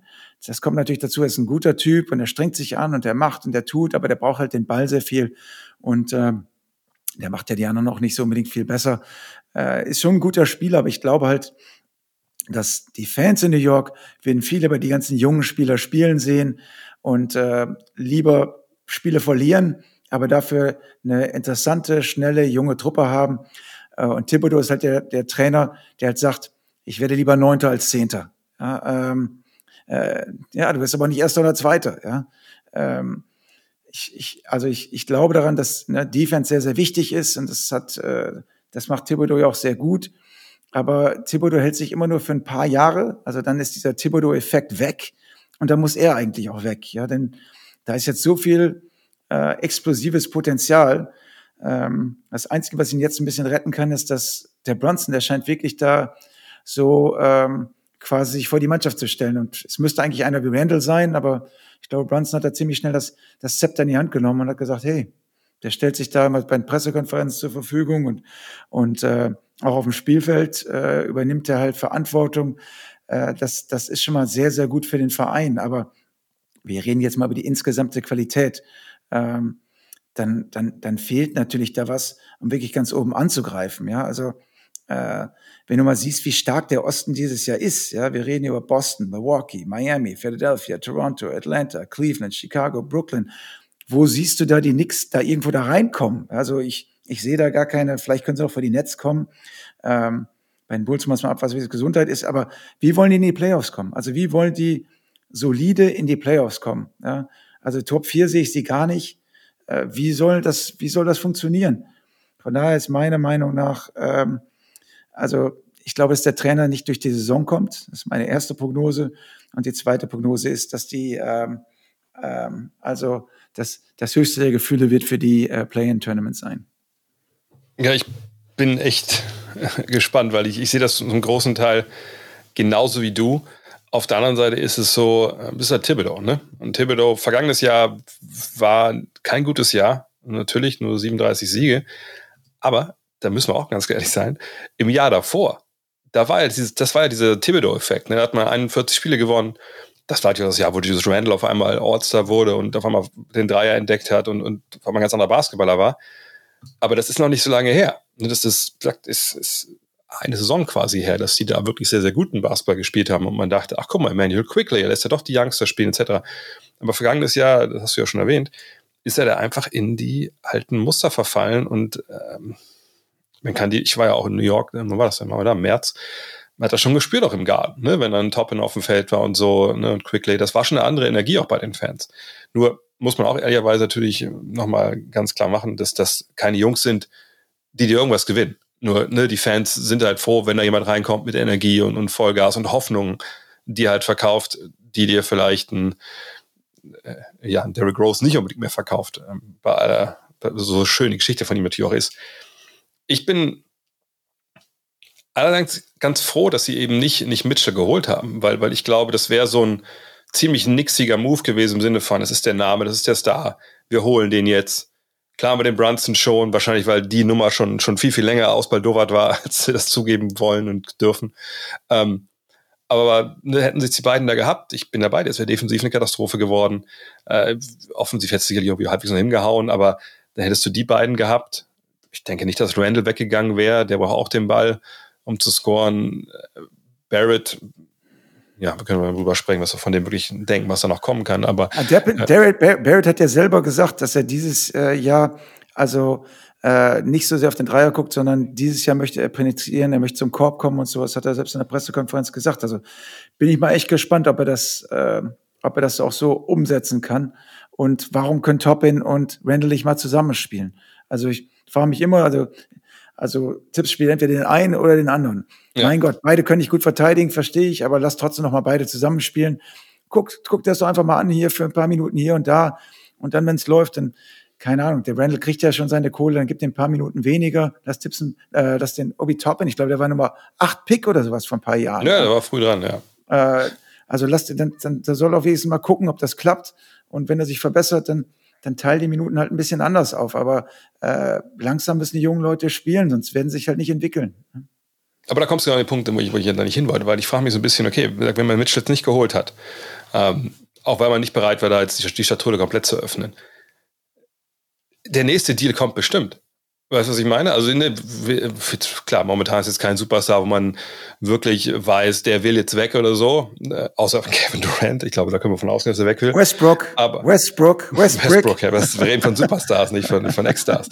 Ähm, aber ne, wenn man jetzt die Youngster ein bisschen, ein bisschen mehr reinbringen würde, wenn vielleicht ein Julius Randle ein Bounceback hier hat und alle haben oft nur auf die Dreierlinie, auf die Dreierquote geschaut und so, der einfach nicht verteidigt fangen ist. Ja, das war eine, stellenweise ein Offenbarungseid, was der da geleistet hat, spielerisch so. Ne? Dann hat man da ja eine Menge Spieler, finde ich, die halbwegs interessant sind. Das ist nicht, wo man denkt, ja, die tauscht jetzt eins zu eins gegen einen Superstar ein. Dafür, dafür sind die nicht gut genug. Aber ähm, das, das, du hast, du kannst alles Mögliche anbieten. Ne? Du kannst junge Spieler anbieten, du kannst ein paar gestandene Veteranen anbieten. Ich sage nicht, dass das reicht, aber da zumindest, man, man kann sich vorstellen, dass es einen, einen Weg geben könnte, dass die, die Knicks da zum Player werden. Aber was ich mir halt nicht vorstellen kann, ist, dass Thibodeau diesen Kader jetzt sieht und, und draufschaut und sagt, okay, alles klar, alles, was du gerade beschrieben hast, ey, ich, ich staffel die Minuten nicht mehr unbedingt von meinen Big Men, sondern äh, ne, ich, ich gucke, dass es das ein bisschen mehr Miteinander auch vielleicht bei einigen Paarungen gibt. Ich äh, schaue, dass, dass wir die Youngster entwickelt bekommen. Das, das glaube ich nicht bei ihm. So, und wenn wir mal gucken, meine erste fünf, gehe ich von aus, also Brunson wird ja starten. Ähm, dann Yvonne Fournier, den wollten sie loswerden, den ganzen Sommer hat nicht funktioniert. Ist immerhin ein Scorer. Ähm, ne, ich meine, Quentin Grimes, das wäre so einer, der vielleicht, vielleicht Thibodeau lieber starten lassen würde, aber weiß nicht, ob er das macht. Aber wer weiß, mal gucken. Dann hast du Barrett, aber auf jeden Fall Randall und Mitchell Robinson. Also ich glaube, vier Plätze sind ihm vergeben in der ersten fünf.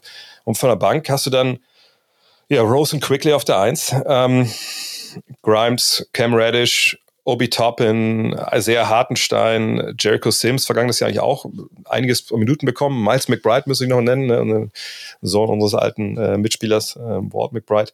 Ähm, da ist schon eine gewisse Tiefe halt da, aber ich, wie gesagt, ich, ich glaube nicht, dass das Thibodeau da die, diese richtige Mischung findet und eben die Youngster da entwickelt. Und ähm, ich weiß nicht, ob er die Saison rausfliegt. Es gibt ja auch viele, ähm, viele persönliche ne, Verbindungen von ihm und, und, und Leon Rose und so. Aber ich, ich glaube, es wird einfach keine gute Saison in, in New York. Es sei denn, das ist der einzige Ausweg für mich, dass äh, wirklich Barrett nochmal einen, einen riesen Schritt nach vorne macht. und Randall einfach so spielt wie vor zwei Jahren. Aber ich, ich, ich, ich, ich, ich sehe das nicht. Also ich, ich glaube einfach, dass die Mischung einfach nicht gut ist. Ich, ich glaube, dass das Thibodeau mit seiner Art das auch ein bisschen verkacken wird, sage ich mal. Ähm, und ich bin einfach auch nach wie vor kein Fan von Julius Randall generell, wie er sich als Basketballprofi versteht.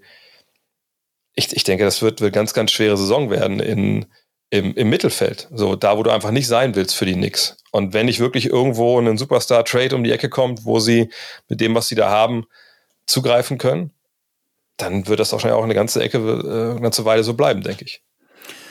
Ja, ich meine, Derrick Rose hat ein bisschen trainiert. Also wenn du siehst, äh, er sieht echt extrem fit aus. Aber wir haben leider nicht mehr Derrick Rose von Anno dazu mal, sondern den aktuellen Derrick Rose. Und das ist nun mal nicht mehr der Superstar, der damals war. Ähm, in New York fehlt einfach ein richtiger Superstar. Also ähm, das, das, es passt einfach nicht, dass die Knicks, äh, ich meine, okay, das sind doch immer so, so Grinder, die so hart arbeiten. Äh, das, das ist ja auch schön und gut, aber irgendwie ähm, mit der Mannschaft, ich glaube, da werden sie wieder nicht glücklich. Ja? Ähm, da wird dann wieder, der Trainer wird als erstes gehen, aber es rettet im Grunde genommen nicht das, äh, was die ganzen Jahre da wieder verkehrt gelaufen ist. Also die Knicks versuchen zwar immer einiges und machen nicht die gleichen Fehler, dass sie alle ihre Picks immer für so einen durchschnittlichen oder abgehalferten ehemaligen Superstar ausgeben, aber am Ende des Tages kommen sie trotzdem nicht weiter. Ja? Und ähm, ähm, also ich weiß jetzt nicht, ob wir schon zu unserer Over und Under gehen wollen, aber ja klar, mach, mach. Ja, also ich sehe ja 39,5 und äh, da werden sie ziemlich genau landen. Also ob sie jetzt äh, bei 40 landen werden oder bei bei äh, bei äh, ich sage jetzt mal bei 39, das kann ich jetzt nicht genau sagen, aber ich sage dann jetzt auch noch mal under, äh, einfach nur weil ich weil ich halt glaube, dass das äh, dass da wird vieles drunter und drüber gehen dieses Jahr. Ja, vergangenes Jahr waren sie bei 37 Siegen. Ähm, ja, das ist, ich meine, das ist gut gewählt. Da haben die Buchmacher einen guten Job gemacht.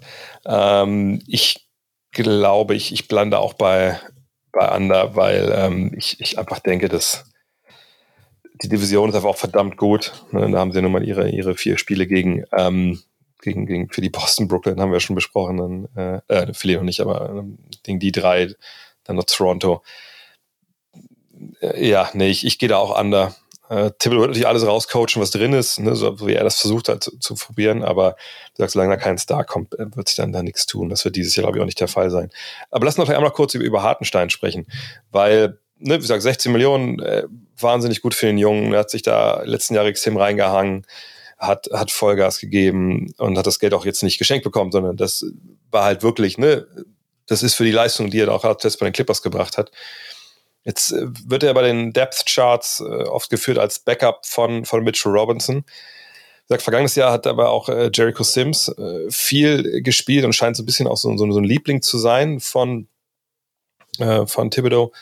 Wahnsinn ist Hartenstein natürlich so ein Spieler, den Thibodeau wahrscheinlich liebt. Ne? Vorne nimmt er, was er kriegt, äh, hinten haut er sich rein, Energy Player, der Motor läuft. Denkst du, Isaiah wird eine gute Saison spielen in New York? Tatsächlich ja. Ich glaube, Isaiah hat mich echt auch bei den Clippers äh, wirklich begeistert, wie er seine Rolle da äh, gespielt hat. Deswegen hast du auch gesagt, dass er hat es gerechtfertigt, dass er jetzt äh, 16 Millionen für zwei Jahre bekommt ähm, bei nach NBA-Standard. Äh, hat er sich wirklich verdient. Und ich glaube, dass er halt ähm, auch mentalitätsmäßig sehr gut bei den Knicks reinpasst. Er ist ein harter Arbeiter, der nie aufgibt. Den kannst du auf die Bank setzen, den kannst du starten lassen, den kannst du, ob der einen Ball kriegt, ob er nicht kriegt, äh, ob der wirft, ob der nicht wirft. Ähm, den, werden die, den werden die Leute mögen. Und ich glaube auch, dass er jetzt im Sommer, äh, viele haben es ja kritisiert, dass er nicht in der Nationalmannschaft gespielt hat. Ich habe es halt eher so gesehen, dass ähm, wenn einer da nicht spielen möchte, dann soll er auch nicht für die Nationalmannschaft spielen. Dann soll er sich lieber auf das konzentrieren, was äh, ihm wichtig ist. Und ihm war es nun mal wichtig, äh, diesen Vertrag zu bekommen und äh, an sich weiter zu arbeiten.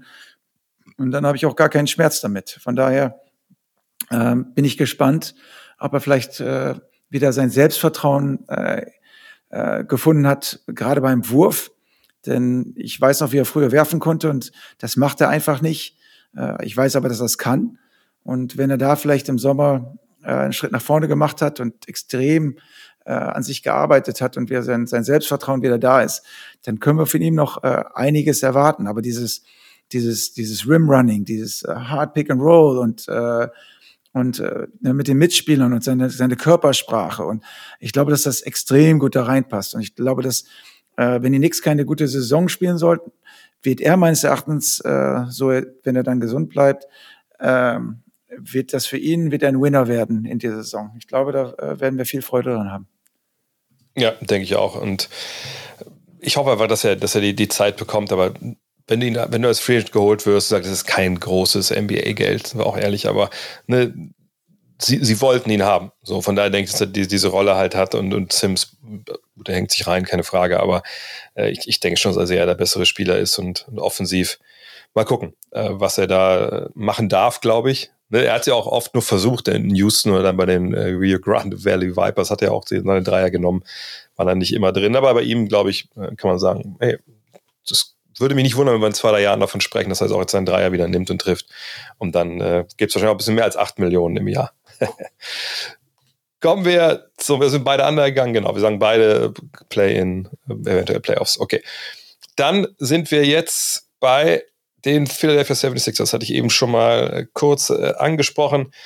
Und das ist eine Mannschaft, ja, da ist momentan, also weiß ich nicht, ob es irgendwo Bad News gibt. Es scheint alles äh, gut zu sein. Gute Vibes, good Vibes only in Philadelphia.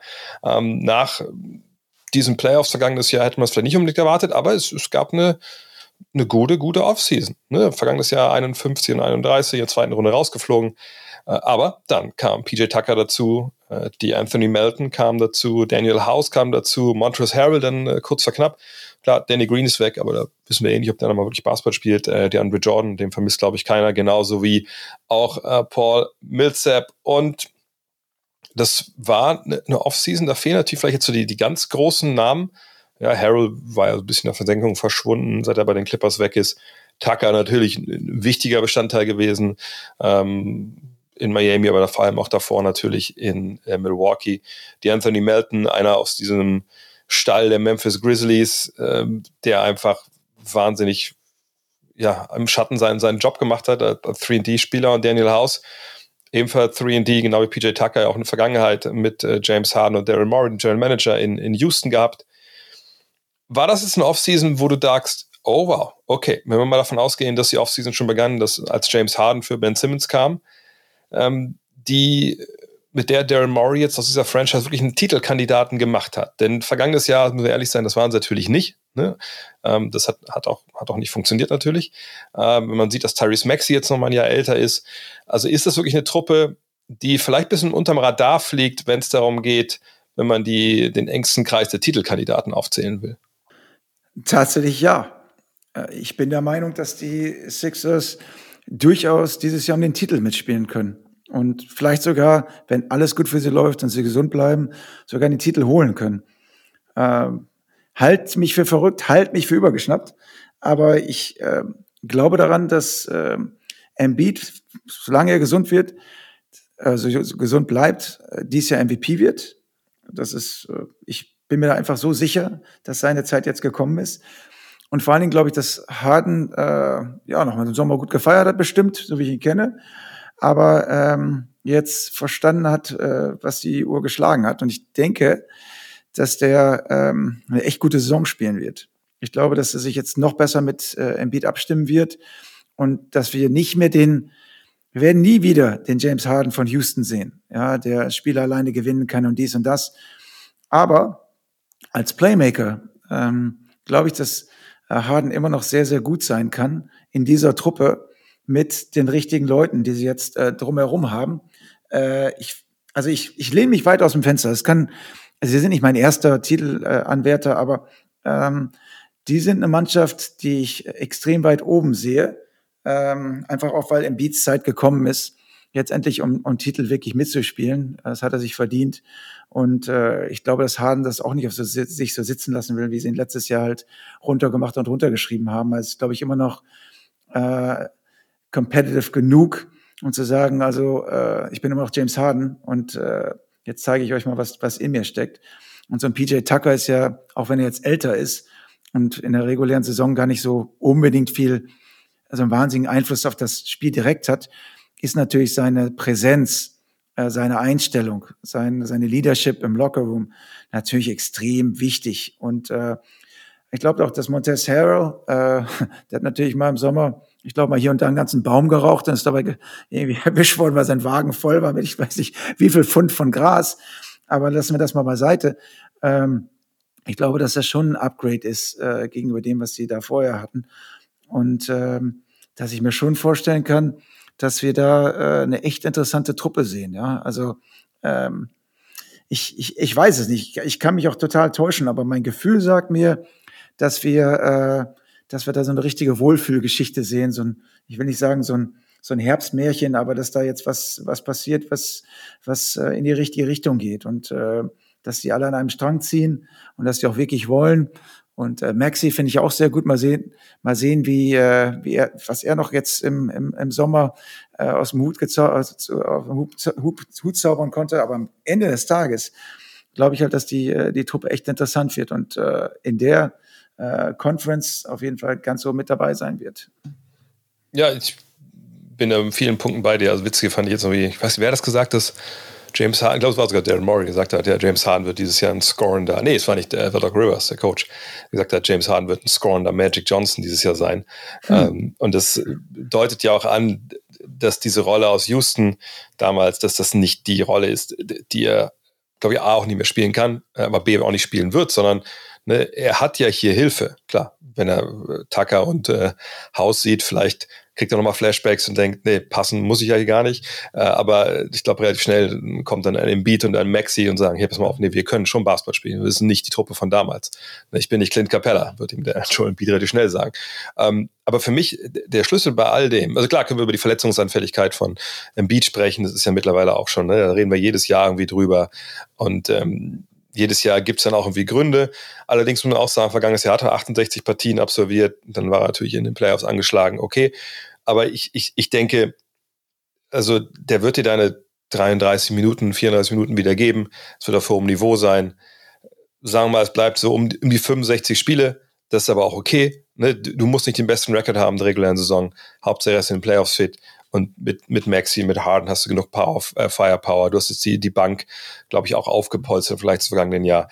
Wenn du ihn da mal resten musst, dann, dann machst du das so. Aber für mich, wie gesagt, äh, Maxi ist der Typ, wo ich, wo ich ganz genau drauf schauen werde, weil ähm, bei Harden ist es ein Sinkflug ne, Richtung Karriereende. Ne, das wird noch ein bisschen dauern, bis er da an dem Punkt ist, aber ne, der, der wird nicht besser werden. Aber vergangenes Jahr, dass Maxi in der Lage war, quasi aus dem Stand, ne, in seiner zweiten NBA-Saison, ne, von acht Punkten auf quasi 18 Punkte hochzugehen.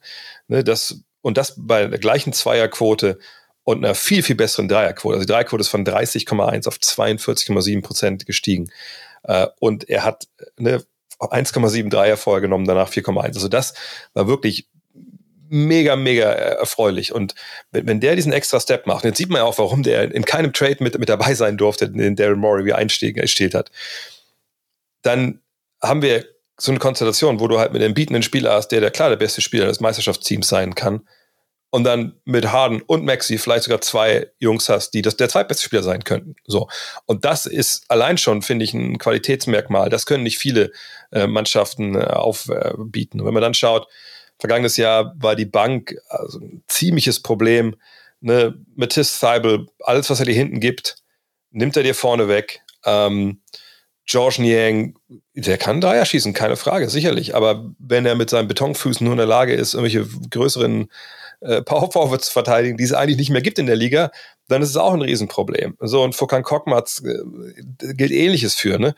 Und ich, ich sage nicht, dass das eine Bank ist, wo man einfach jetzt gar keine Gedanken mehr daran verschwendet, wen man da jetzt einwechselt. Das ist immer noch ein bisschen dünn, aber mit, wenn man offen ausgehen, dass Harden, Maxi, Harris, das weiß ich noch gar nicht genannt, äh, PJ Tucker und Joel Embiid starten und du dann relativ, äh, ohne groß nachzudenken, wahrscheinlich die Anthony Melton, Shake Milton, ähm, Daniel House, sagen wir mal, äh, und Montrezl Harrell, je nach Matchup, aber vielleicht auch eher ein Paul Reed, der auch letztes Jahr gut war, äh, reinwerfen kannst. Das ist schon nochmal eine andere Qualität jetzt. Und dann kannst du ja sehen, was gibt dir ein Feibel an dem Tag, äh, was gibt dir ein George Niang, äh, was ist mit Isaiah Joe. Das sind alles so Sachen, ne, da hat man jetzt schon mehr Möglichkeiten in Philly. Und wenn wir davon ausgehen, dass wir jetzt äh, hier einen guten Kader haben, dann müssen wir über den Trainer sprechen, Dean. Weil, äh, Doc Rivers ah. ist natürlich jemand, der nicht über jeden Zweifel haben ist, der auch gerne mal eine, eine Playoff-Serie verliert, wo er 3-1 geführt hat. Ist das der richtige Mann für, für diese Mannschaft? Und hat sich gewundert, dass er überhaupt die Chance bekommen hat, ähm, weiterzumachen. Also Doc Rivers ist ja ein großer Name. Also als Spieler, als Coach. Ähm, ich glaube, dass der Name ihn schon oft gerettet hat und auch viel Geld verdient hat, weil er halt einmal mit Boston Meisterschaft gewonnen hat. Aber der hat so viele gute Mannschaften gehabt. Also, egal wo er war, auch bei den Clippers oder auch jetzt hier schon bei den Sixers und bei den Celtics war auch mehr drin als eine Meisterschaft. Ähm, irgendwie denken alle über ihn immer noch, dass er dieser Superstar-Coach ist, der ähm, ja mit dem man unbedingt Meisterschaften gewinnt. Und äh, ich glaube halt tatsächlich, dass es eher eine Schwächung äh, der Sixers ist, mit diesem Coach zu spielen. Das Paradoxe ist, die gewinnen sehr viele Spiele und dadurch denkt man immer, dass er ein sehr guter Coach ist. Aber für mich fängt das Coachen an, wenn es wirklich um was geht. Nachher, wenn es in die Playoffs geht und so weiter. Und dann ist er teilweise, auch wenn er viele Assistant Coaches hat, wirkt das immer ein bisschen ratlos und planlos. Und ähm, also ein Coach mit einem so großen Namen, da würde man noch vermuten, dass äh, ja, auf einmal irgendwie ähm, mit seinem Zauberstab kommt und sagt, okay, wie Steve, Steve Kerr zum Beispiel sagt, okay, wir machen jetzt mal was ganz anderes. Oder wir holen, hauen jetzt mal dieses Play raus oder sonst irgendwas. Aber der hat halt keine Überraschungseffekte in der Tasche. Und das heißt, diese, diese Anpassung, die man vornehmen muss, in der regulären Saison merkst du das halt nicht so oft. Da spielen ja Leute ja sowieso rauf und runter und da wird auch noch nicht so hart verteidigt. Ähm, da wird er am Ende der Saison wieder so und so viel äh, Siege auf dem Konto haben und äh, dann, dann sieht das immer nach außen ganz gut aus. Aber am Ende des Tages glaube ich, dass er ähm, eben nicht der Coach ist, der für die Sixers der richtige ist, wenn man äh, wirklich noch eine Meisterschaft gewinnen äh, möchte. Ähm, also da bin ich, bin ich sehr, sehr skeptisch, muss ich ganz ehrlich sagen. Ich bin, bin super gespannt. Äh, auf der einen Seite kann man natürlich zugute halten, dass er das Team jetzt auch kennt. So, und er natürlich nicht diese Probleme hat, kann ich den spielen, kann ich den spielen lassen, wie es halt vielleicht vor, vor einem Jahr noch war. Ähm, aber ich, natürlich, es ist so, dass er auch, glaube ich, damals in Boston viel über das Handling kam seines Personals. Ne? Wir sehen dann Kevin Garnett, Paul Pierce, Ray Allen, gerade Garnett und Pierce sicherlich nicht die leichtesten Dudes, um die so ne, zu führen. Äh, aber er hat es damals geschafft mit dieser Ubuntu-Geschichte, ne, allen einzuimpfen, ey, ihr müsst füreinander opfern, Stichwort. Ja, er hatte Thibodeau als Co-Trainer auch für die genau, Defense. Genau, hat, aber genau, hat aber Thibodeau als Co-Trainer zum Beispiel, der sich über die Defense gekümmert hat. Ne, also das war ein Stab, wo er dann, glaube ich, auch ne, mehr auch CEO, wie gesagt, war, als, als jetzt einer, der da ne, die Plays wirklich sich ausgedacht hat, etc. Ich sage nicht, dass er das nicht kann, ich sage nicht, dass er das nicht macht, aber er hatte halt wahnsinnig guten Stab um sich herum. Und ähm, die, gut, keine Ahnung, äh, wie viel Einfluss Sam Cassell zum Beispiel da jetzt hat als Co-Trainer, aber das muss er erstmal zeigen, dass er das kann. Aber er hat natürlich jetzt einfach mehr Waffen ähm, und das sieht alles sehr, sehr gut aus. Ich mache mir allerdings ein bisschen Sorgen ähm, um Tucker, wenn ich ehrlich bin, weil das war jetzt schon ein langer Vertrag, den er da jetzt bekommen hat. Ne, das war erstaunlich. Das ist jetzt also diese Saison, nächste Saison jeweils ne, 10, 11 Millionen, dann noch ein extra Jahr, knapp 12 Millionen als Spieleroption. Hm, das ist schon, schon viel für jemanden, der, sagen wir mal, wie es ist, der einfach auch alt ist. Ne? Und ich meine, bei Tucker, da müssen wir nicht auf die Stats gucken. Ne, das ist, ist total egal. Ob er letztes Jahr 7,6 Punkte gemacht hat und ne, wie viele Rebounds, ist alles egal. Wichtig ist seine Dreier, 41,5 Prozent. Das war, glaube ich, sogar Career High bei ihm. Ja, war Career High. Ähm, aber der Mann ist eben halt 37 Jahre alt. So, und er wird dieses Jahr noch 38 und zwar in den Playoffs dann irgendwann geht's halt. Weißt du, bei Spielern wie ihm, ne, die so über den Motor kommen und über den Einsatz und, und über ne, auch wirklich physisch spielen und das tut ja auch weh, wenn man dich da so reinwirft, ähm, gerade auch gegen längere Gegenspieler. Und der wird ja auch in dieser, dieser Rotation, die wir hier haben, bestimmt öfter mal auf die, auf die fünf dann halt gehen, wenn, wenn Embiid rausgeht. Ey, das ist schon rough so. Und äh, wenn, wenn er jetzt nicht funktioniert defensiv, so wie man sich vorstellt in der Division, eben mit, mit Janis, oder in der Conference mit Janis, in der Conference mit, mit Durant und so. Boah, da, da, hängt schon eine Menge an so einem alten Spieler. Und, und ich wüsste jetzt nicht, klar, Feibel wäre jetzt so die, die Antwort, aber ich traue Feibel nicht zu, dass er da offensiv dieses Jahr einen großen Schritt nach vorne gemacht hat. Also ich, ich, ich, ich wüsste nicht wirklich, wo jetzt der, der Ersatz für Tucker ist. Und ob es überhaupt einen geben kann für so einen dann doch recht, recht einzigartigen Spieler. Und dass da so viel dranhängt, das bereitet mir echt ein bisschen Bauchschmerzen. Ja, ich, also ich denke, natürlich ist auch ein Harris gefordert, dass er, ähm, Tobias Harris muss jetzt auch mal äh, wieder zusehen, dass er sein Geld wert ist. Ähm, ich finde ihn ehrlich gesagt auch gar nicht so schlecht. Wenn diese Spieler immer diese großen Verträge kriegen, dann meint man immer, äh, dass die auch Wunder was leisten können äh, müssen. Aber ich musste ja schmerzlicherweise feststellen, dass, äh, dass das gar nicht so ist. Das Geld muss einfach raus. Das heißt, irgendjemand muss das Geld kriegen. Und äh, Tobias Harris kann ja Basketball spielen. Das ist ja kein schlechter Spieler. Ich glaube halt nur, dass er nachher, wenn es in die Playoffs geht, ähm, dann, dann werden seine Schwächen so ein bisschen aufgezeigt. Aber in der regulären Saison, äh, glaube ich, dass solche Leute wie Harris oder wie Maxi und sowas extrem wichtig sind. Harden macht eh sein, ja, auf seine, seine Art sein, äh, sein Ding und, äh, und ich glaube, dass Embiid halt MVP werden kann, werden wird, werden möchte.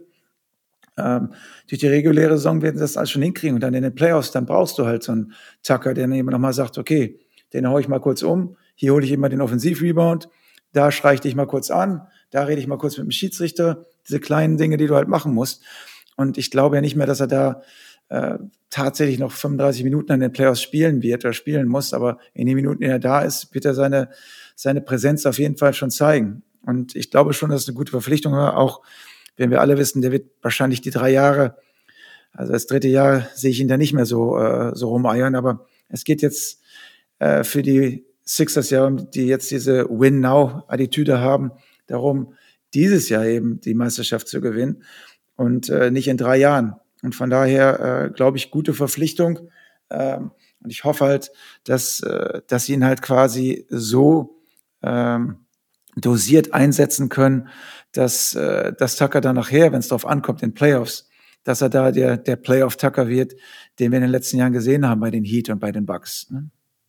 Ja, und bei, bei Harris ist es ja einfach so, man muss einfach, ich meine, er, er, muss ja wirklich so wenig machen, wahrscheinlich jetzt in dieser Truppe, wie er das noch nie gemacht hat. Er ist wahrscheinlich derjenige auch, wenn man so jetzt mal, den, den, also wenn man jetzt jemanden vielleicht wie Westbrook mal abzieht oder so, aber was immer für das Geld, was er kriegt, dann ist er dieses Jahr noch Topverdiener, Tobias Harris, mit seinen, um es mal nachschlagen, genau, knapp 38 Millionen, die er bekommt. Das sind 5 Millionen mehr als schöne Beat kommendes Jahr. Das ist eigentlich verrückt, aber so ist es halt. Wenn man zum richtigen Zeitpunkt unterschreibt, dann ist alles gut. Ähm, aber ich, ich finde, äh, für ihn, ey, eigentlich, also der, der, muss ja einfach wenig machen. Was ich meine? Ne, also klar, wäre schön, wenn er mal auch ein bisschen eigene Offensive für sich äh, generiert. Aber mit Maxi, mit Harden, mit Embiid muss er ja vor allem seinen freien Dreier treffen. So. Und das äh, war zumindest vergangene Saison eben nicht so. Ne? Das war jetzt nicht äh, seine, seine größte Stärke. Der, ich habe das mal rausgesucht gerade, der 3,2 Catch-and-Shoot-Dreier bekommen und hat davon nur 35 Prozent getroffen. Das ist natürlich viel zu wenig. Ne? Ähm, äh, da, da, muss viel, viel mehr gehen. So, und er hat auch nicht so richtig gut getroffen von draußen, wenn er komplett frei war, nur so knapp 37 Prozent. Ne? Also ich glaube, ihm kommt da schon auch ein Schlüssel zu. Ähm, weil einen müssen sie ja freistellen lassen, wenn sie da verteidigen wollen. Ne? Und wie gesagt, bei Maxi, ich glaube nicht, Maxi wirst du noch nicht groß doppeln müssen, aber du wirst schon ein bisschen Hilfe in die Richtung schicken. Das gleiche gilt für Harden. Aber vor allem Embiid, der wird halt dann ne, auch mal ein Doppel sehen. Tucker steht eben nur in der Ecke rum und, und wirft dann einen Dreier. So, und Harris, der muss die Sachen halt dann auch treffen. Aber äh, ich kann mir gut vorstellen, dass der auch vielleicht echt, echt eine ganz gute Saison spielt. Nicht unbedingt statistisch, aber eben, ähm, dass er das macht, was, was gebraucht wird. Einfach weil er auch da natürlich nicht viel nachdenken muss. Und ich glaube, dann ist er am besten als, als Basketball, wenn es alles ein bisschen fließt. Und wenn der, ja, wieder seine 17, 18 Punkte macht, ich bin dabei, der ist einfach nicht so schlecht. Nur die Dreierquote, die muss ein bisschen steigen. Ähm, und dann ist es einfach echt eine wahnsinnige gefährliche Mannschaft. Ähm, das Over-Under ist genau das gleiche wie bei den Nets. 50,5. Ähm, gehst du da drüber oder drunter? I'm going over. Also ich gehe da drüber. Ich, äh, ich traue den Sixers sehr viel zu. Also deswegen muss ich sagen over. Ja, ich gehe auch over. Also ich natürlich ist immer hier mit eingepreist, wir haben es auch schon ein paar Mal erwähnt, ne? ist er im Beat da, ist er nicht da. Aber ich gehe einfach davon aus, dass er einfach auch dann gesund ist, dass er seine 65, 68 Spiele macht. Und dann denke ich, müsste im Teufel zugehen, wenn sie nicht mindestens 51 Spiele gewinnen. Also wenn das der Fall wäre, dann ist irgendwas wirklich katastrophal kaputt gegangen da in, in, in Philly und das, das sehe ich einfach äh, derzeit noch nicht. Kommen wir zum letzten Team und das sind die Toronto Raptors. Ähm, die hatten vergangenes Jahr eine Saison, boah, ja, das war also Höhen und Tiefen, sage ich mal, ne, viele Verletzungen gehabt, äh, gerade früh im Jahr, haben erst ganz, ganz spät in der Saison überhaupt mal wirklich alle aufs Feld stellen können, die eigentlich da Basketball spielen sollten zusammen. Und dafür lief es dann relativ gut. Ne? 48 Siege haben sie geholt, 34 Niederlagen, haben in der ersten Runde dann verloren gegen ähm, Philly.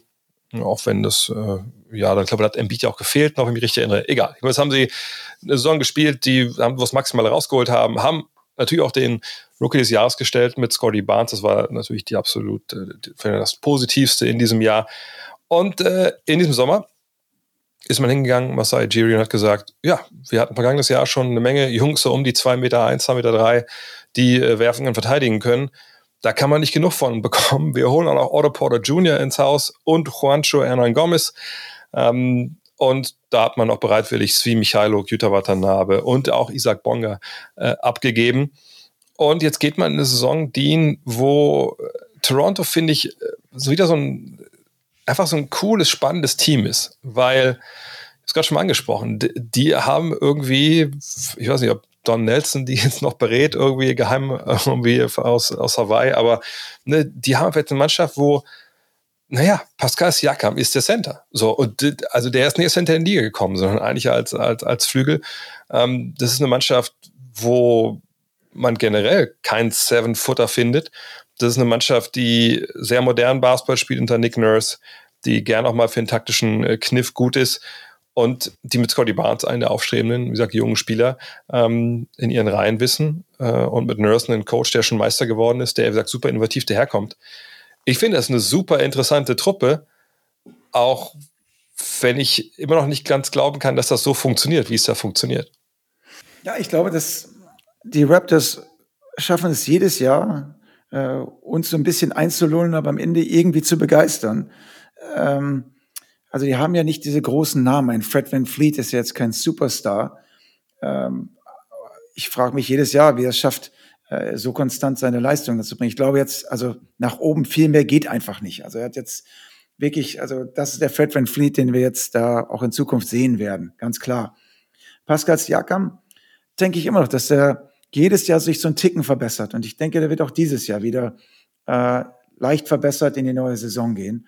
Äh, das mag ich ja an Spielern, die an sich arbeiten und auch wenn sie schon den großen Vertrag haben, immer noch einen, einen Weg finden, äh, sich in einigen Bereichen zu verbessern.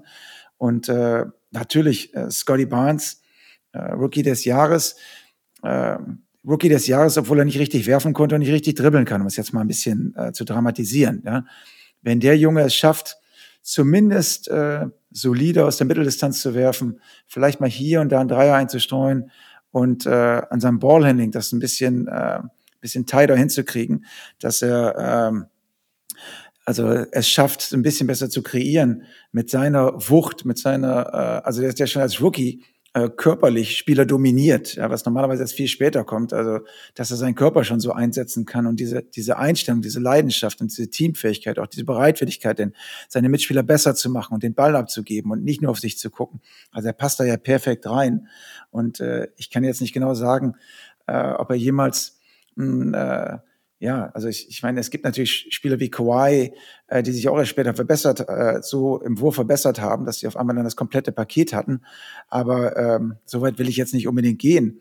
Aber ich denke, mit äh, Scotty Barnes haben die halt einen Spieler in ihren Reihen, der äh, mit Siakam zusammen und äh, vielen anderen, die genau da so reinpassen, äh, vielleicht als Einzelspieler ja gar nicht mal unbedingt diesen Superstar-Status haben oder vielleicht auch gar nicht haben wollen, aber als Mannschaft so gut zusammenpassen, dass äh, man sich das Spiel der Raptors einfach sehr gut anschauen kann, weil die offensiv und defensiv fundamental guten Basketball spielen und dementsprechend auch erfolgreich sind. Und die haben immer so einzelne Rollenspieler, die man da so äh, einbauen kann. Das System bei denen funktioniert einfach. Also das jetzt auch ein Otto Porter Jr., der von den Warriors gekommen ist, ähm, der hat ja bei den Warriors auch seinen Job gemacht. Der passt da auch wieder rein. Den kannst du so wie Plug, äh, Plug and Play einfach einsetzen und der wird sofort funktionieren auf seine Weise. Ja, keiner erwartet von den Jungs, dass sie 20, 30 Punkte machen pro Spiel, aber jeder von denen kann eben einfach mal 20, 30 Punkte pro Spiel machen. Äh, auch OG Anunobi, ja, ich finde den Namen ja schon so sensationell. Ähm, vielleicht äh, wird dir auch noch mal einen Schritt nach vorne machen dieses Jahr. Ron Harpers Sohn ist dabei, Ron Harper Jr. Ja, mal gucken, ob äh, äh, Hernan Gomez hat mir bei der EM sehr gut gefallen. Also sind alles so Namen, wo du sagst, ach, mein Gott, also Gary Trent, dies, das.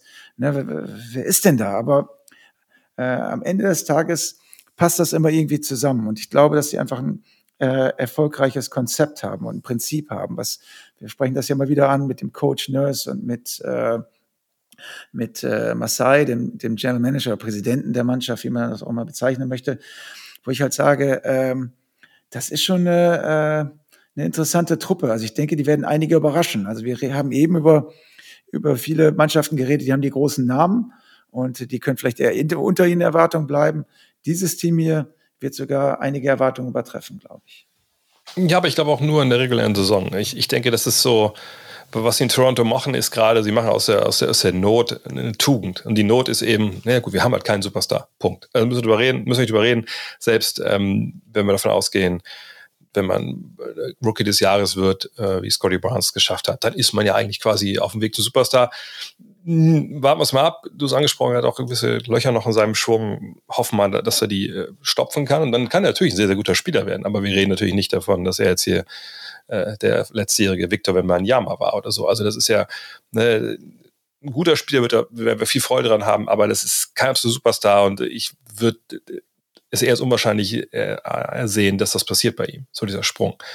Aber das ist eben eine Mannschaft, die für die reguläre Saison einfach wie gemacht ist. Ne?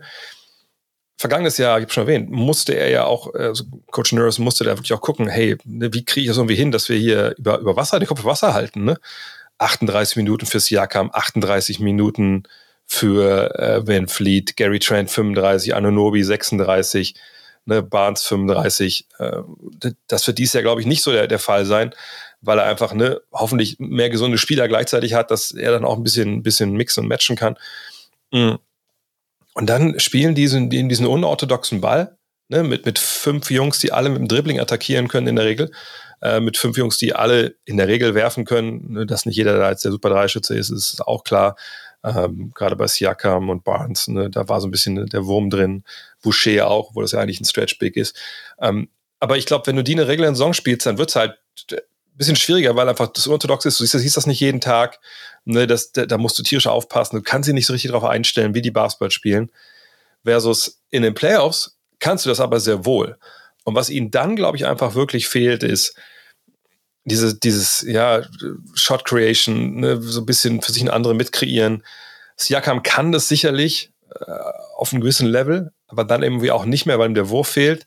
Wenn Vliet, das schon angesprochen, das war letztes Jahr mit seinen 20 Punkten und 7 Assists, das, das war schon das absolute Optimum, glaube ich, was er dir bringen kann. Ist ja eher so ein Typ, der dann über den Wurf kommt so ein Gary Trent, Anunobi, Barnes, Boucher, Achuva, glaube ich, wo man sagen kann, der wird wahrscheinlich auch nochmal diesen Ansprung machen, ähm, gerade wenn er auch seinen Dreier stabil trifft. Ähm, das sind alles Jungs, die werden alle perfekt neben dem Star. So, und, und zwar ein Star, der noch über Pascal Siakam ist, obwohl letztes Jahr war nicht sogar Third Team All-American, äh, Third Team All-NBA. Aber ne, da brauchen wir Shot Creation, aber das wird erst in den, in den Playoffs dann zum Thema. Bis dahin bin ich bei dir. Also würde ich mich nicht wundern, wenn die einige Teams wirklich überraschen und einen guten Ball spielen. Und bei Massa Algeri würde ich mir auch nicht wundern, wenn der genau das natürlich auch weiß und sagt, hey, auch hier, wir haben so viele gute Spieler, die, die überall begehrt sein dürften. Mal gucken, was kommt. Ne, ich, ich, ich war ja überzeugt davon, dass Toronto eigentlich das, den besten Deal für Kevin Durant hätte anbieten können dass sie da nicht äh, mit, mit eingestiegen sind mit aller Härte. So Scotty Barnes war ja dann wohl einfach untouchable. Zeigt mir auch so ein bisschen, dass man sicherlich auch Kevin Durant nicht unbedingt im Haus haben wollte, weil bei Kawhi Leonard war das ja egal. Der hat, hat man ja zugeschlagen. Ne? Also von daher, ich, ich bin mir auch sicher, dass Toronto, wenn irgendwo was passieren könnte, ne, mit einem Superstar, dass sie sofort dabei wären, äh, weil eben auch Messiah Jerry weiß, äh, unser Team ist, wie gesagt, ein sehr gutes reguläres Song-Team, aber in Playoffs haben wir unsere Probleme. Aber solange wir keinen Superstar haben, machen wir das erstmal so, weil Richtung Tanking geht da einfach auch nichts. Und ich finde es dann auch cool, dass man einfach, wenn man so eine Truppe hat, so das Maximale rauszuholen mit einem geilen Trainer. Ähm, und mal gucken, was in den Playoffs dann kommt. Und deswegen sage ich auch, was haben sie? 45,5, ne? Ist das Over-Under? Ja. Sage ich Over. Ich glaube, dass sie über diesen 45,5 Siegen äh, landen werden in der regulären Saison. Obwohl ich natürlich bei dir bin. Äh, ich sehe sie nicht als, äh, als einen dieser Top 4 Mannschaften im, im Osten an, die vielleicht wirklich um eine Meisterschaft mitspielen können am Ende des Tages. Äh, muss man zwar abwarten, aber ich bin der Meinung, äh, über 45 Siege, auch über 46 Siege, äh, das wird auf jeden Fall drin sein. Und äh, ja, Playoffs wird es wahrscheinlich nicht ganz so, äh, jetzt wahrscheinlich nicht ganz so weit gehen. Obwohl, da kommt es ja auf die Matchups an, da muss man abwarten. Aber dann haben wir ja alle fünf Teams. Dann lass uns doch vielleicht einfach, obwohl ich muss auch sagen, also ich denke, sie gehen auch over, sorry. äh, auch nicht viel. Also 50 Siege fände ich dann schon wirklich sportlich, da muss alles ineinander greifen. Aber 47, 48, da würde ich mich nicht wundern, wenn, wenn das alles halbwegs normal läuft. Dann ähm, können wir es mal rekapitulieren. Also wir gehen beide over bei Philly und Toronto. Du gehst bei Boston, Brooklyn, New York under. Ich gehe bei Boston over, bei Brooklyn under und bei New York under. Also im Endeffekt bis auf Boston sind wir uns da einig. Wie, wenn du jetzt alle fünf Teams äh, ranken müsstest in einem Power Ranking, wie es am Ende halt dann ausgeht, sage ich mal mit den Siegen. Wie sieht das bei dir aus? Äh, Platz 1 bis 5 in der Atlantic Division. Äh, ich habe die Sixers an 1, äh, die Celtics an 2, äh, die Raptors an 3, äh, die Nets an 4 und die Knicks an 5.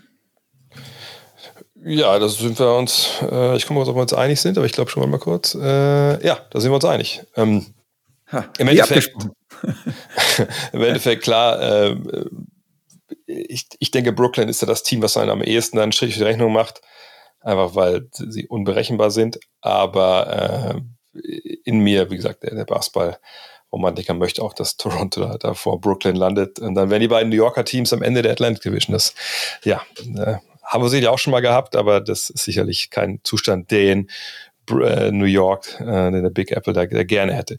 Wer ist denn dein MVP? Ich glaube, da sind wir relativ schnell durch, äh, der Atlantic Division. Ähm, du hast schon angesprochen, ich gehe mal davon aus, dass es für dich Joel Embiid ist. Ja, also klar, ich, ich meine, ich denke, dass Tatum und Brown werden bestimmt eine gute Saison spielen und KD hat auch einiges zu beweisen, aber da für mich Embiid der MVP der Liga äh, werden wird, glaube ich eben auch logischerweise, dass er für mich der beste Spieler in der Atlantic Division ist. Ja, bin ich bei dir. Also Durant, ich glaube, einige, habe ich das letztens irgendwie gehört oder gelesen, ich weiß gar nicht mehr, schon ein bisschen her, äh, dass, glaube ich, die, die MVP-Orts bei, bei Kevin Durant relativ schlecht sind. Also, dass er mit einer Favoriten auf MVP Award ist. Aber ich, ich, ich kann mir einfach die, die, diese Welt nicht vorstellen, wo er sagt, okay, jetzt zeige ich es allen und jetzt lege ich hier, was ich, um die 30 auf, 6 und 6 oder so und, und, und führe dieses Team an. Äh, ist irgendwie, ne, wäre das schon dieser, ähm, dieser Paddy KD, der das da vielleicht auch wirklich macht, aber das ist, ich glaube, er ist auch nur Paddy auf, auf Twitter und nicht unbedingt in der realen Welt. So von daher, das kann ich mir nicht vorstellen. Embiid es ist immer auch eine Frage des Narrativs, ne? keine Frage. Ähm, ich habe zwar Antetokounmpo als MVP, weil ich glaube, dass, dass sie im Endeffekt, Spoiler auch vor ja, Philly dann landen, was, was die Siege angeht. Aber das, ich meine, Embiid, äh, Antetokounmpo, Doncic, äh, Jokic, das sind eh das, die Handvoll Leute, die man halt da nennen muss vor der Saison. Hartenstein. Hartenstein, genau. Und dann kommt es natürlich ein bisschen darauf an, wer, wer dann gesund ist. Aber gehen davon aus, dass Embiid gesund ist, genug Spiele macht. Äh, aber auf jeden Fall von all denen hier in der Liga ist er für mich auch, in der Division ist für mich auch der MVP. Titelfavoriten habe ich zwei. Also ich sehe zwei Teams, die Meister werden können in, in diesem ja, Division. Das sind Philly und Boston. Ähm, bei, bei Brooklyn, dafür gesagt, fehlt mir zu viel. Das, das sehe ich nicht, dass das passiert. Ähm, einfach aus den schon erwähnten Gründen. Toronto hat nämlich den Superstar, den man braucht. Philly und Boston äh, haben das beide und wenn ich da nochmal ranken sollte, wäre jetzt der, für mich der Top-Titelfavorit dieser Division. Ähm, und wie gesagt, es hat er wenig mit, der, mit dem Abschneiden am Ende der regulären Saison zu tun. Ne? Man kann ja auch weniger Spiele gewinnen und dann äh, in die Finals kommen. Ich würde aber vielleicht sogar sagen, dass für mich Boston dann eher der also ein größerer Titelfavorit ist als Philly, weil ich denke, dass sie dann schon bisschen, noch ein bisschen tiefer sind ähm, und ein bisschen variabler Aber das, die sind für mich e extrem nah beieinander, Philly und Boston in der Hinsicht. Ja, ich, also hättest du mich im August gefragt, hätte ich dir recht gegeben, hätte ich auch gesagt, äh, Celtics noch vor den Sixers, aber durch die ähm, Sachen, die da vorgefallen sind mit Verletzungen und dem Coach, habe ich halt das Sixers an eins. Für mich natürlich witzig, dass ich habe die Nets hier als vierten oder sogar als ja, viertbeste Mannschaft der Atlantic Division, aber äh, weil es halt so verrückt mit denen ist, äh, hätte ich sie wahrscheinlich an Nummer drei als, als Titelfavoriten aus dieser, aus dieser Liste, was natürlich überhaupt gar keinen Sinn macht. Aber wenn man diese Mannschaft sich anschaut und äh, versteht, was ich meine, dass bei denen halt alles möglich ist, dann äh, muss ich sagen, wenn es bei denen richtig gut läuft, dann können die tatsächlich auch, die könnten sogar einen Titel gewinnen. Ja, also ich ist natürlich vermessen jetzt mit der jetzigen Situation, aber äh, so verrückt ist es mit dem Netz. Und äh, aber ich bin bei dir ich habe die Sixers und äh, Celtics sind natürlich welche, die ernsthaft um den Titel mitspielen können, äh, wenn alles ganz normal läuft. Und äh, bei den Nets, da muss schon, äh, ja, da müssen schon alle Sachen auf einmal zusammenpassen, die noch nie zusammengepasst haben. Ja, ja, und daran möchte ich nicht glauben. Also du hast dann quasi nur Philly als Titelfavoriten oder traust du Boston auch noch zu? Ich, also ich traue es Boston zu, weil ich halt glaube, da wird noch einiges passieren in der Saison. Ich glaube, da wird noch ein anderer Trainer nominiert äh, wenn die Sache mit Udoka rechtlich geklärt ist, äh, dann ich sehe tatsächlich, äh, ich, ich weiß nicht, wie wir darauf kommen, aber ich sehe den Snyder, der ein Utah-Coach war, sehe ich irgendwie als nächsten Celtics-Coach. Ähm, und ich glaube auch, dass ein äh, Robert Williams irgendwann wieder zurückkommen wird. Ähm, und ich glaube daran, dass, dass Brockton ähm, ja vielleicht endlich mal eine Saison durchspielt. Und dann sind die schon sehr tief und äh, haben deswegen auf jeden Fall auch eine Chance. Also für mich im Moment muss ich ganz klar sagen, Sixers. Aber vielleicht müssen wir noch mal im Laufe des Jahres reden, weil sich so viele Sachen einfach ändern können. Äh, also im Moment sind es für mich die Sixers. Aber wenn, äh, wenn sich noch ein paar Sachen ändern, äh, wirklich durchaus möglich sind, dann muss mir das Recht geben, dass ich nochmal meine Meinung auch ändere. Natürlich, natürlich. In diesem Sinne, Dean, dann sprechen wir uns in der kommenden Woche wieder. Wir haben ja noch fünf Divisionen von der, vor der Brust. Die nächste wird dann die Central Division sein. Und äh, bis dahin, äh, mach keine Dummheiten, ne, Junge? ja, Dre, also nochmal hier vor allen Leuten äh, natürlich herzliches Beileid, äh, dass mit deinem Vaters, äh, also ich habe ja auch schon meinen Elternteil verloren, das ist richtig äh, sehr, sehr hart und äh, ich wollte das jetzt nicht Teil dieses Podcasts machen, aber äh, ich muss auf jeden Fall nochmal sagen, äh, herzliches Beileid, Dre, ähm, du stehst das durch, ich bin echt, du bist ein echter Warrior, dass du hier schon wieder sitzt und äh, deine Arbeit machst. Ähm, also ich freue mich auf die weiteren Podcasts mit dir, halt den Kopf hoch. Ne? Mach ich, Junge, hau rein. Bis dann.